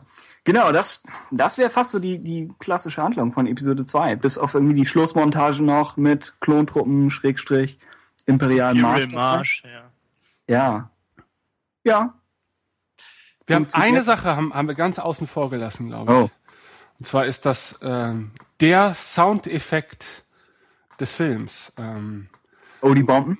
die. Bomben, genau. Oh, genau, ja. Genau, genau. Da, da sind wir gar nicht drauf eingegangen. Und ich finde, das sollten wir, auch wenn es jetzt zeitlich nicht mehr in den Kontext passt, auf jeden Fall noch tun. Also ähm, ich finde auch äh, dieser Effekt, also wir reden hier von den seismischen Bomben, die Django Fett bei der, beim Raumgefecht mit Obi-Wan Kenobi zur Anwendung bringt, äh, die sich ja durch äh, einen sehr speziellen Soundeffekt auszeichnen, nämlich durch gar keinen Soundeffekt zunächst. ne? Also die Bomben explodieren, äh, erstmal nur Stille auf der Leinwand und ich glaube so eine Sekunde später oder so hört man dann so ein sägendes Geräusch und ähm, es ist jetzt sehr abstrakt, euch das euch einen Soundeffekt zu erklären, aber jeder von euch kennt diesen Soundeffekt und weiß auch, wovon wir sprechen. Aber ich das hat damals unglaublich viel Eindruck auf mich gemacht, ja, weil das wieder einer dieser magischen Star Wars Sound Momente war. Und ähm, wenn Star Wars denn eine durchgehende Qualität, finde ich, hat, dann waren es immer die Soundeffekte, ähm, die im Prinzip immer unglaublich einprägsam auch waren. Mhm. Und äh, als ich diese Sequenz damals das erste Mal im Kino sah, das, das war schon, das hat schon wirklich Eindruck auf mich gemacht. Also ich habe jetzt nicht angefangen zu sabbern und bin äh, weinend aus dem Saal gerannt, aber ähm, das war schon geiles Stilmittel. Und, und so banal das jetzt auch klingt, finde ich, war es auch sehr überraschend und man hat das in so einer Form auch noch nie gesehen. Und man hat auch keinen Film, äh, keinen Score dabei in dieser Szene, einer der wenigen Szenen, ja. wo man keine musikalische Begleitung hat. Wie du schon gesagt hast, diese absolute Stille, was den Effekt natürlich noch umso mehr unterstützt. Aber die ganze Szene fand ich auch ziemlich stimmig gut. Mhm. Also war, auch war, ein Highlight, finde ich. Also war auch wieder so ein bisschen so die Spiegelung ähm, der ja. Asteroidenfeldszenen mhm. in Episode 5 natürlich. Ne? Aber dennoch finde ich eigenständig genug, ähm, als dass man sich jetzt darüber negativ auslassen müsste. Also das hat mir wirklich sehr gut gefallen. Ja, ja gute Sache. Äh, was, was würdet ihr sagen, jetzt wo wir mit dem Film durch sind, was würdet ihr sagen, ist der beste Moment im Film? Jetzt nicht nur Sound, sondern generell bester Moment, beste Szene? Oder von mir aus auch nur ein einzelner Shot? Habt ihr irgendwas? Nee. ich glaube, bei Episode 1 haben wir beide gesagt, das Podrennen. Ja, ich will, was ich, ich vorher nicht gedacht schon, hätte, aber ja. Ich würde schon fast sagen, die Szene, wo Anakin draußen steht und äh, auf der, an der Lars Farm entscheidet, loszufahren, um seine Mutter zu suchen. Ja. Finde ich ja. eine schöne Einstellung, weil da einmal so zum ersten Mal so ein bisschen richtig Star Wars Feeling aufkommt. Ja. Die und äh, die Django Fett Szenen auf der der Kampf auf der Landeplattform sind schon die Highlights. Aber leider auch meistens alles mit Action verbunden. Mhm. Ja. Also. ich glaube, ich würde mich dem anschließen. ich glaube, ich Der auch. will noch andere gute Szenen produziert. Also ich hatte ja anfangs auch, auch schon gesagt, dass, dass ich halt die, diese, diese Tatooine äh, einfach unglaublich eindrucksvoll finde. Ähm, und traurig eigentlich, dass es auch eine der Szenen ist, wo am wenigsten gesprochen wird. Ähm, mhm. Die anderen Sachen waren durchzogen von sehr viel Ärgernissen. Ne? Oder, oder man hat halt weiß ich nicht, also es gab sehr oder weniger Szenen sogar noch als Episode 1, ähm, wo ich nicht das Gefühl hätte, ich müsste über etwas hinwegsehen oder ich müsste etwas ertragen, mhm. bis das nächste Interessante kommt. Und ähm, auch wenn ich, bevor wir jetzt die Folge hier aufgenommen haben, ne, dachte ich eigentlich noch, dass mir Episode 2 besser gefallen hat als 1. Aber oh ähm, in der Rückbetrachtung muss ich sagen, ähm, kann ich mit mittlerweile Episode 1 bis auf einige Aspekte, die ich niemals, niemals lieben werde können, immer noch, ähm, glaube ich, besser in Erinnerung habe als Episode 2, weil Episode 2 ist einfach viel zu viel von diesem Rumgeplänkel, das man eigentlich nicht gebraucht hätte und man einfach unglaublich viel Zeit mit Dingen verschwendet hat und Kernthemen dafür derart stiefmütterlich äh, behandelt hat, ähm, dass es tatsächlich vielleicht einer der schwächsten Star Wars Filme mhm. ist. Ja. Ich, das ist nicht wirklich was, was der Film selbst macht oder was der Film selbst benutzt, aber ich glaube, dass das Konzept der Klonkriege ist eines der besseren Konzepte innerhalb von Star Wars. Dass du diesen, diesen Orden von Idealisten hast und um sie zu schlagen, verwickelst du sie in einen Krieg, bei dem du beide Seiten steuerst. Mhm. Ich denke, das ist sehr, sehr clever. Aber ich weiß nicht, ob die Filme selbst daraus wirklich so viel draus machen, wie drin wäre. Aber ja, Clone Wars macht ein bisschen was damit. Das EU hat recht viel damit angestellt. Ich würde fast sagen, die, die Welt, die die Prequels erschaffen, ist besser als die Filme selbst.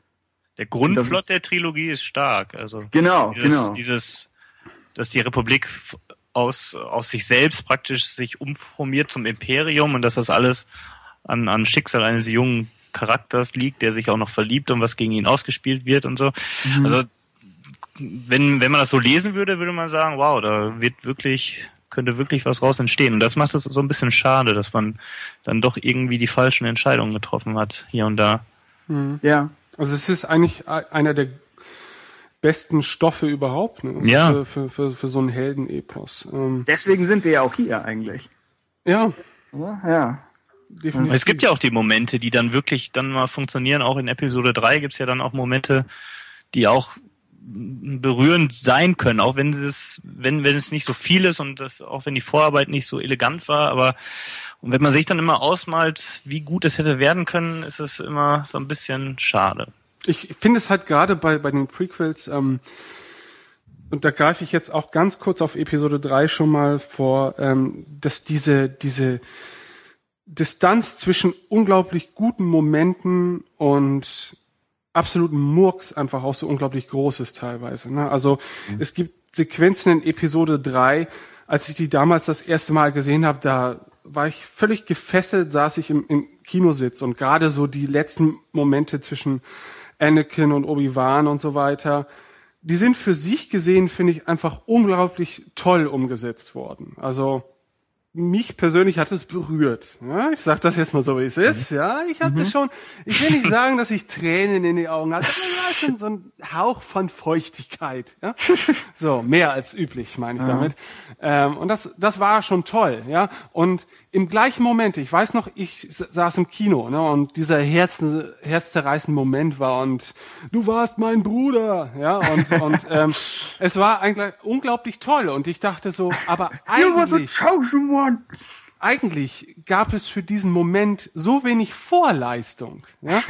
Der, der Moment überzeugt für sich ganz ja. allein. Das ist irgendwie ganz toll. Aber wie geil, wie viel geiler hätte es sein können, wenn all das, was davor war, einfach besser umgesetzt worden wäre. Ne? Dass man auf diesen Moment hinaus gefiebert hätte. Und ähm, das war eben absolut nicht der Fall, ne? weil der, der Wandel wird einfach innerhalb der, der Prequels dann doch viel zu schnell und, und äh, halbherzig durchgezogen.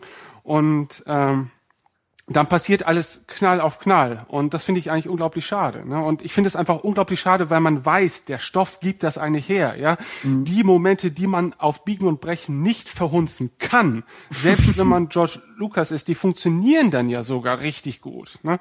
Aber all das dazwischen, oh, das, und das ist wieder das, was mich wütend macht, weil George Lucas ist ein unglaublich geiler Visionär, der hatte diese Vision im Kopf und die, die Rahmenpunkte, die er sich selber setzte, waren einfach unglaublich gut. Ja, das war das perfekte Erfolgsrezept. Ne?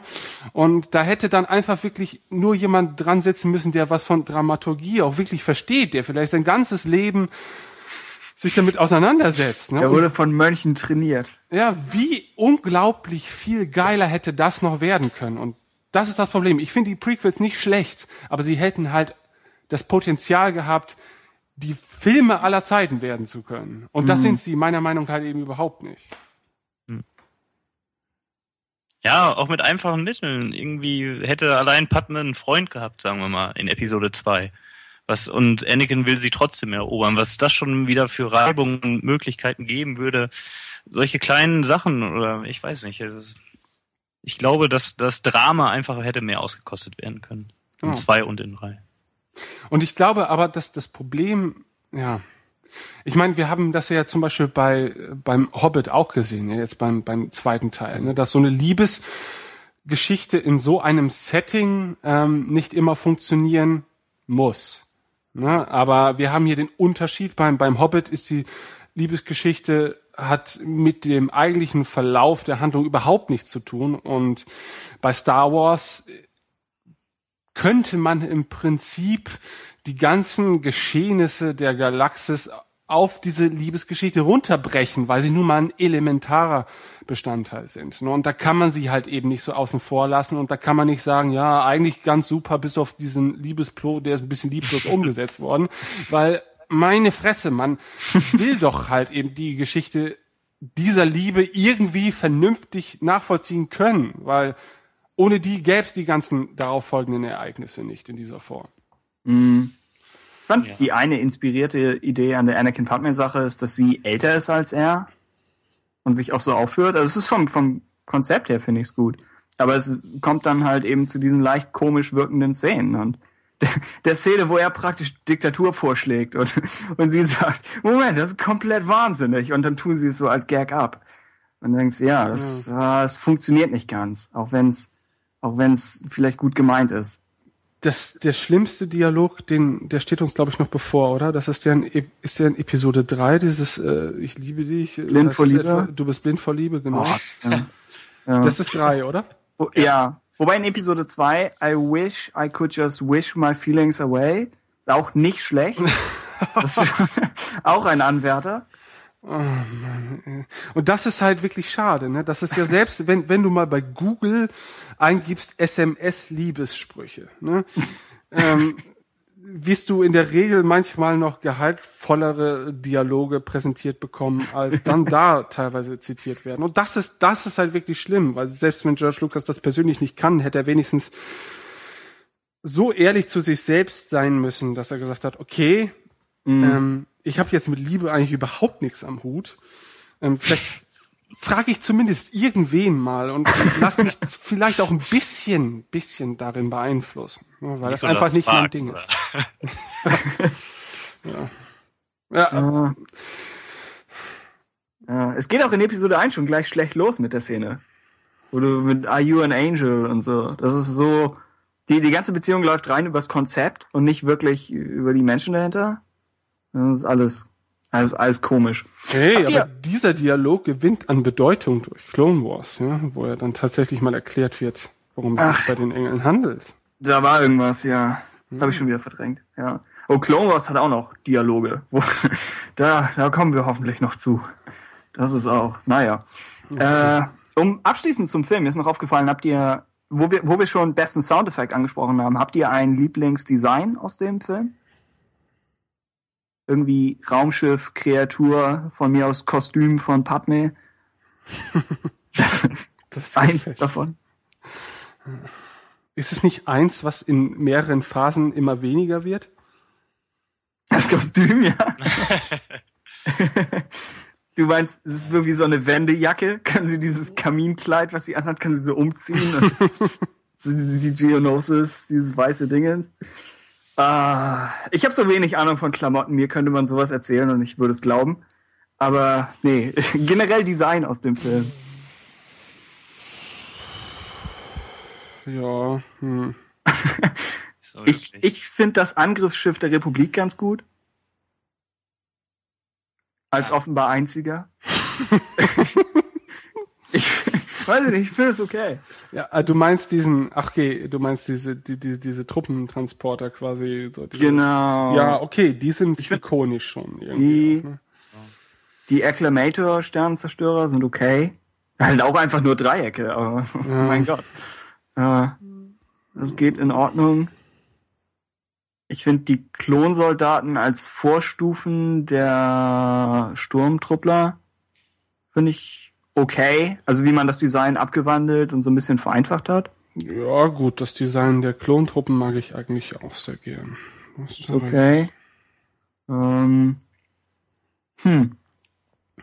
Also ich, ich Die- finde, die- also es, äh, man könnte andersrum fragen, ich finde einfach, dass auch wenn Episode 2 jetzt nicht der stärkste Star Wars Film ist, dass äh, es wenig schwache Designs gibt.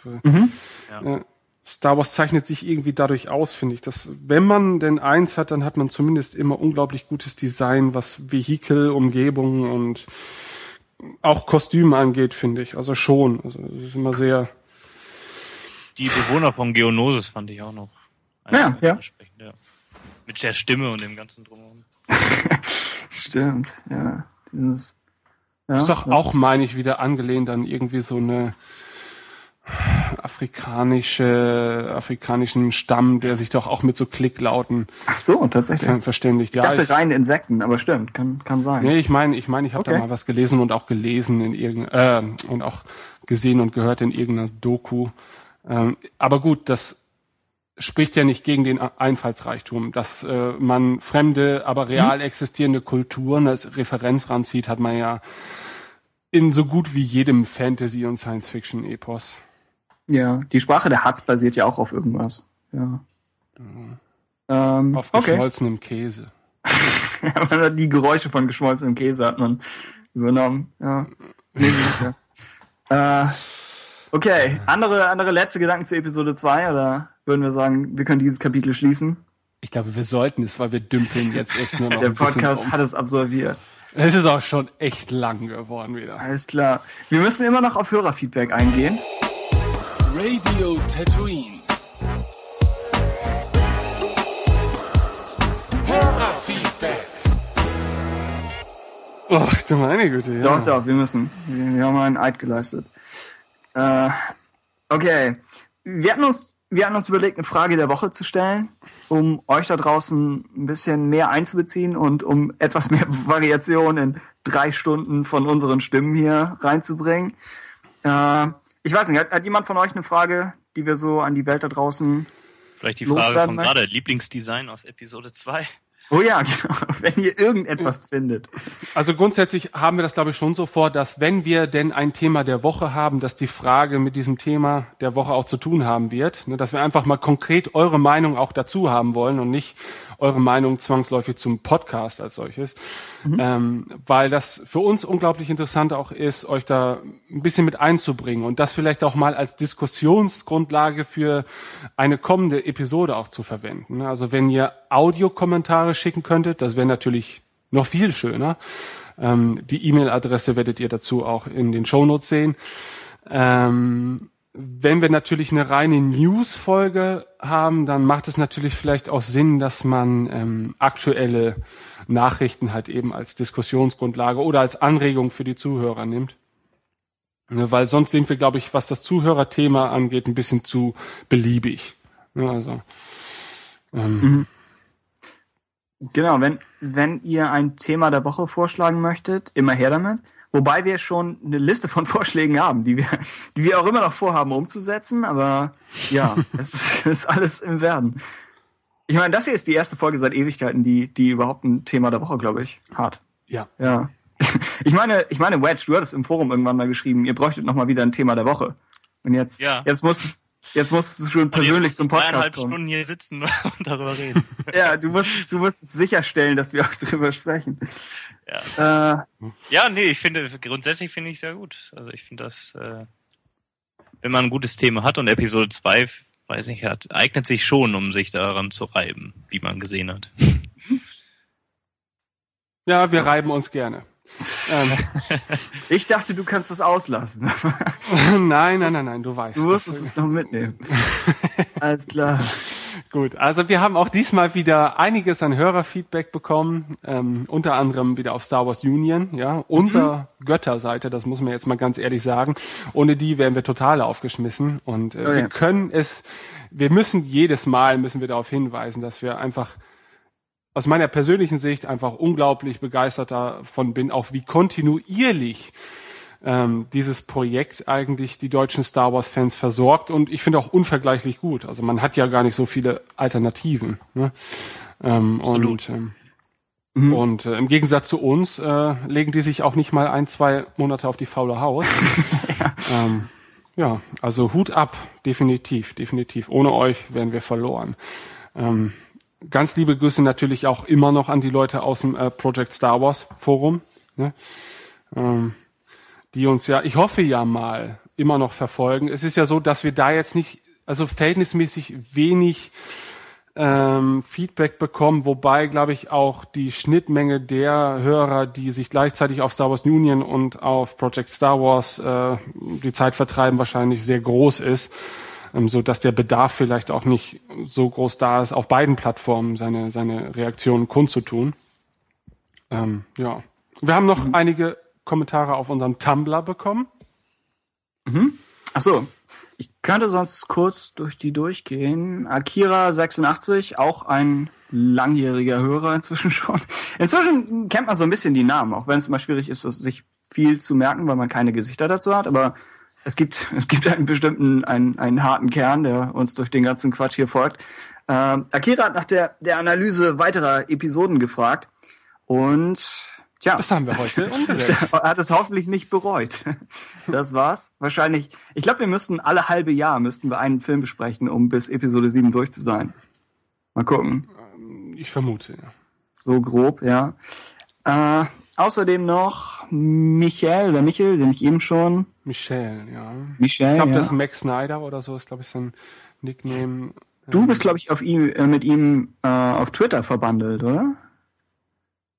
Ja gut, ich bin mit einigen tausend Leuten auf Twitter verbandelt, aber ähm, ja, ich vergaß. Michel ist tatsächlich ein äh, Hörer der ersten Stunde, das darf man auch jetzt mal sagen. Hallo Michel, er hört uns auch immer und reagiert eigentlich fast auch auf jede unserer Ausgaben. Und Genau, das finde ich auch, genau, finde ich unglaublich toll, ähm, dass wir auch ähm, Hörer haben, die uns tatsächlich über diesen Zeitraum auch ertragen. Ja, ich, ich könnte es auch nachvollziehen, dass man sich sagt, okay, für den Anfang war es ja ganz schön, ja, aber jetzt jetzt äh, jetzt reicht mir das Ganze auch. Aber für uns ist das natürlich auch Motivation ohne Ende. Ne? Also ähm, auch wenn wir jetzt öfter schon mal eine längere Ruhephase hatten, hatte das nie was damit zu tun, dass wir euch nicht mögen, liebe Hörer, ja, sondern ähm, ähm, ähm, wir kommen nur immer wieder zurück, weil wir euch so mögen. Und uns natürlich auch gegenseitig. Also äh, Tim und ich hassen uns, glaube ich, nicht.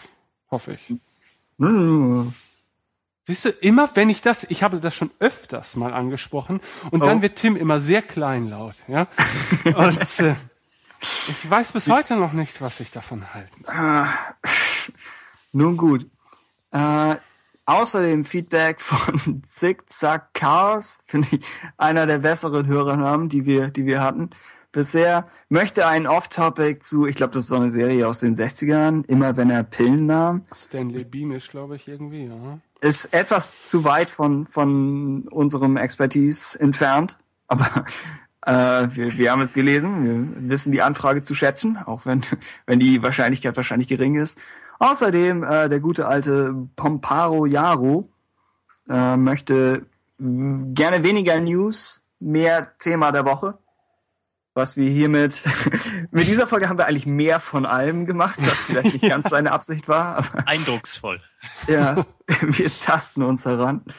Äh, Aber er okay. möchte nicht so viel Off-Topic-Gelaber.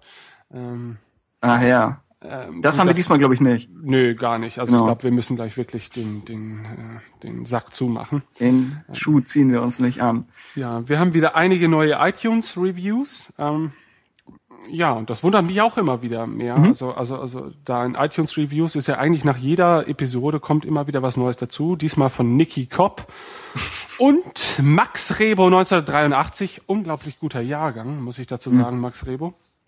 Ähm, Schon antik. Ihn stört die teilweise ausschweifende Länge unserer Folgen gar nicht. Er hätte auch gerne längere Folgen. Ähm, er hat uns, glaube ich, als die Pritloves der Star Wars Podcast oder so weiter bezeichnet. Äh, Tim Pritlove dürfte wahrscheinlich dem einen oder anderen Podcast-Konsumenten ein Begriff sein. Ist wahrscheinlich so der Papst des deutschen Podcastings. Ähm, hat aber auch noch einige Verbesserungsvorschläge. Unter anderem wären da Kapitelmarken ähm, eine Pre-Show, das bedeutet wahrscheinlich also ein Livestream, äh, den wir dann, wo wir wahrscheinlich unser ganzes Off-Topic-Gelaber, was wir vorher haben, einigen Hörern zur Verfügung stellen. Also mit dem Livestreaming muss ich ganz ehrlich sagen, da sind wir bislang auf dem Stand, es gibt keins, es existiert keins und wir sind froh, dass das, was wir machen, überhaupt in dieser Form funktioniert. Müssen wir mal gucken, äh, wie wir das technisch äh, realisieren. Lust dazu hätte ich grundsätzlich schon, ne? aber es ist halt, klar. Es bedeutet halt eben auch weitere Schwierigkeiten. Und äh, wenn wir halt so ein bisschen gesetzt da schon sind und alles halt nicht ganz so frisch ist wie jetzt, weil äh, das mag zwar blöd klingen, aber das ist alles immer mit einer heißen Nadel gestrickt. Ne? Also wir setzen uns hier zusammen und vertrauen einfach darauf, dass die Technik so wie wir es gewohnt sind, funktioniert. Und sollte da auch nur eins der Systeme, auf die wir uns verlassen, ausfallen, haben wir schon mal ein Problem. Ja? Aber nun denn. Ähm, und er möchte gerne mehr Interviewgäste und das haben wir heute auch direkt wieder umgesetzt, ja, Ah. in Form von Wedge. Hallo Wedge, ja. Ja. Gerne. Ähm, und ich muss auch sagen, es würde mich freuen, wenn auch du mal wiederkommst als Ja, Ja. Gesprächspartner. Ne? Das muss ja gar nicht mal zu einem konkreten Thema sein oder so. Es bringt immer frischen Wind rein und ähm, wir wollten ja auch doch das ein oder andere Special zu Descendants of Order 66 machen. Fällt mir dazu auch nochmal wieder ein. jetzt wird er auch noch Leute holen. Ja, stimmt. Ja, sofern die, die uns mittlerweile nicht hassen, äh, werden wir auch das, denke ich mal, irgendwann umsetzen. Ja, ja. Ähm, wir hatten noch von, von Star Wars Union Feedback, das wir, glaube ich, noch nicht erwähnt hatten. Ähm, auch wieder von so alten Kollegen wie Grievous 1138 und Thrawn 2013 ist, glaube ich, auch ein Begriff. Außerdem Ian Starrider, Darth Brooks. Und, neuer Name. sagenhaft. Sagenhaft. Wo ich auch denke, genau, wenn man, wenn man völlig freie Wahl hat, wie man sich fürs Internet benennen möchte, warum dann nicht sagen, hey, äh, genau, aber danke an euch alle. Ähm, und ja, weiterhin vielen Dank an, an Wars Union. Äh, außerdem im Projekt Star Wars ist äh, zusammen mit dir, Wedge, ist äh, Gene immer sehr tapfer dabei, auf neue Folgen hinzuweisen. Vielen Dank. Wir, wir sind zu bequem, einfach die Shownotes reinzukopieren in den Thread. Das ist eigentlich eine Katastrophe, aber ja, wir übernehmen das arbeiten dann. dran. Was? Wir übernehmen Ach das. so. Keine Sorge. Ja, genau. Genau. Ich möchte da jetzt aber zum Schluss auch mal echt eine Lanze so für das Star Wars Fandom äh, brechen, weil also ich habe so das Gefühl gehabt häufig, dass so Diskussionen immer sehr schnell ausarten ne, innerhalb von Foren, gerade Star Wars, weil es halt auch so ein Leidenschaftsthema ist ähm, und dass Leute sich da immer sehr schnell in irgendwas reinsteigern und auch häufig dazu neigen, ähm, persönlich zu werden. Ne? Oder, aber ähm, ich habe in den letzten Wochen und Monaten auch Erfahrungen mit einem anderen Fandom gemacht, nämlich dem Doctor Who Fandom. Ja. Uha. Und lasst mich euch sagen, also da ist der Umgangston doch deutlich rauer. Ja, also äh, Dabei Ja. ist das so eine, so eine Familienserie. ja, aber die Fans, äh, wie das denn häufig so ist, ist das äh, tatsächliche Publikum dann manchmal weit von der eigentlichen Zielgruppe entfernt und auch in ihrer Umgangsweise. Und das finde ich eigentlich ein bisschen schade. Ne? Und ähm, da wird immer gleich, also gerade bei Doctor Who gibt's immer Diskussionen um die verschiedenen Darsteller natürlich. Ne? Und äh, da gibt es halt ganz eingefahrene Meinungen. Und äh, wenn jemand da ein bisschen äh, über den Tellerrand schaut, dann ist er gleich kein richtiger Fan mehr und wird aus irgendwelchen Gruppen rausgelöscht und so weiter, weil man keinerlei andere Wahrheiten akzeptiert. Und das finde ich eigentlich ein bisschen schade, weil das ist, es handelt sich hier um Unterhaltung und Kunst und das soll unser Leben bereichern und unterhaltsamer machen und man soll sich daran erfreuen und natürlich soll man sich auch darüber streiten, ja, weil das macht ja auch Spaß, ja, und sonst gäbe es unseren Podcast ja auch nicht. Aber ich finde es immer schade, wenn das immer gleich so in Feindseligkeiten ausartet und da muss ich sagen, ist das Star Wars Fandom doch mittlerweile, weil es glaube ich auch halt eben durch sämtliche Altersgruppen geht und mittlerweile auch so viele verschiedene Produkte ähm, äh, gibt, wo äh, die Fans, sage ich mal, in dieses Universum reingezogen haben, dass jeder für sich was ganz Eigenes von Star Wars abgewinnen kann und man einfach auch viel friedlicher miteinander, miteinander leben kann. Das war ja sehr schnulzig zum Abschluss. Aber Ich, ich würde sagen, das Star Wars Fandom wird so ein bisschen vereint durch die Dinge, die wir alle für schrecklich halten, wie in Episode 2. Wir sind, wir sind vereint, weil wir alle das, wir sind Leidensgenossen. Ja. Genau. Das, wir, wir, wir müssen uns mit solchen Dingen abgeben, dass wir alle zusammenhalten müssen. Ja, es Ist auch, äh, das ist auch natürlich jetzt so die Bedrohung der neuen Episoden, treibt uns natürlich alle noch näher zusammen, ne? weil, weil wir alle Angst davor haben, dass es vielleicht ganz doof wird. Ähm, also teilen wir unsere Sorgen mit anderen und fühlen uns dann nicht mehr so allein. Oh Gott, ich habe Okay. viel weniger Gründe, depressiv zu sein. Ha. Ha. Okay. Okay. Dann bedanke ich mich von mir aus schon mal fürs Zuhören. Vielen Ja, Dank, vielen Dank. Tim, dass du wie immer unermüdlich an meiner Seite warst. Kein Problem. Hat, hat wie immer Spaß gemacht. Und natürlich ganz besonderen Dank auch als an Wedge. Ich, als an Wedge. ganz besonderen Dank richtig auch an Wedge. Ja, schön, dass du die Zeit gefunden Gerne, hast. gerne. Ja. Und Hat mir es hat- Spaß gemacht. Ja, mir auch Ja. auf jeden Fall. Es macht immer äh, Spaß, wenn man noch jemanden dazu holt. Ja? Ähm, und es ist natürlich auch immer eine Spur chaotischer, ähm, aber dadurch auch viel unvorhersehbarer. Und das macht ja eigentlich auch so ein bisschen den Reiz aus. Sehr schön. Ja, okay. Dann sage ich mal auf Wiedersehen. Ja, Wiedersehen. macht's gut. Tschüss. Ihnen mit freundlicher Unterstützung von Bantam Month präsentiert. Bantamanz, denn Ihr Banta verdient nur das Beste.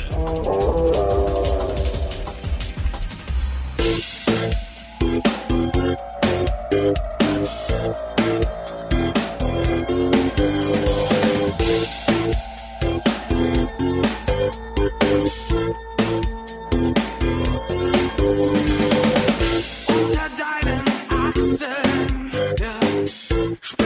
du mir Wärme. Du riechst dort drunter wie ein Band aus dem rechten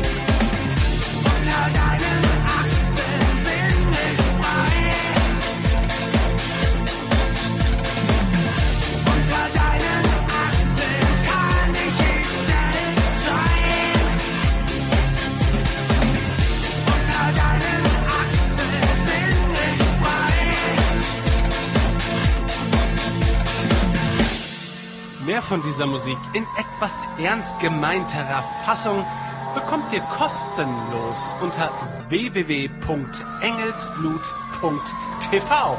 Ich wiederhole www.engelsblut.tv.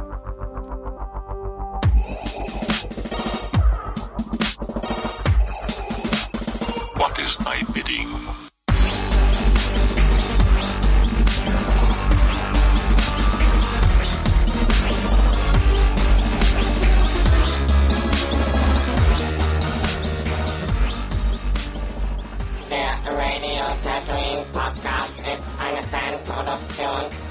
In keinem Zusammenhang mit Lucasfilm Limited oder der Walt Disney Company.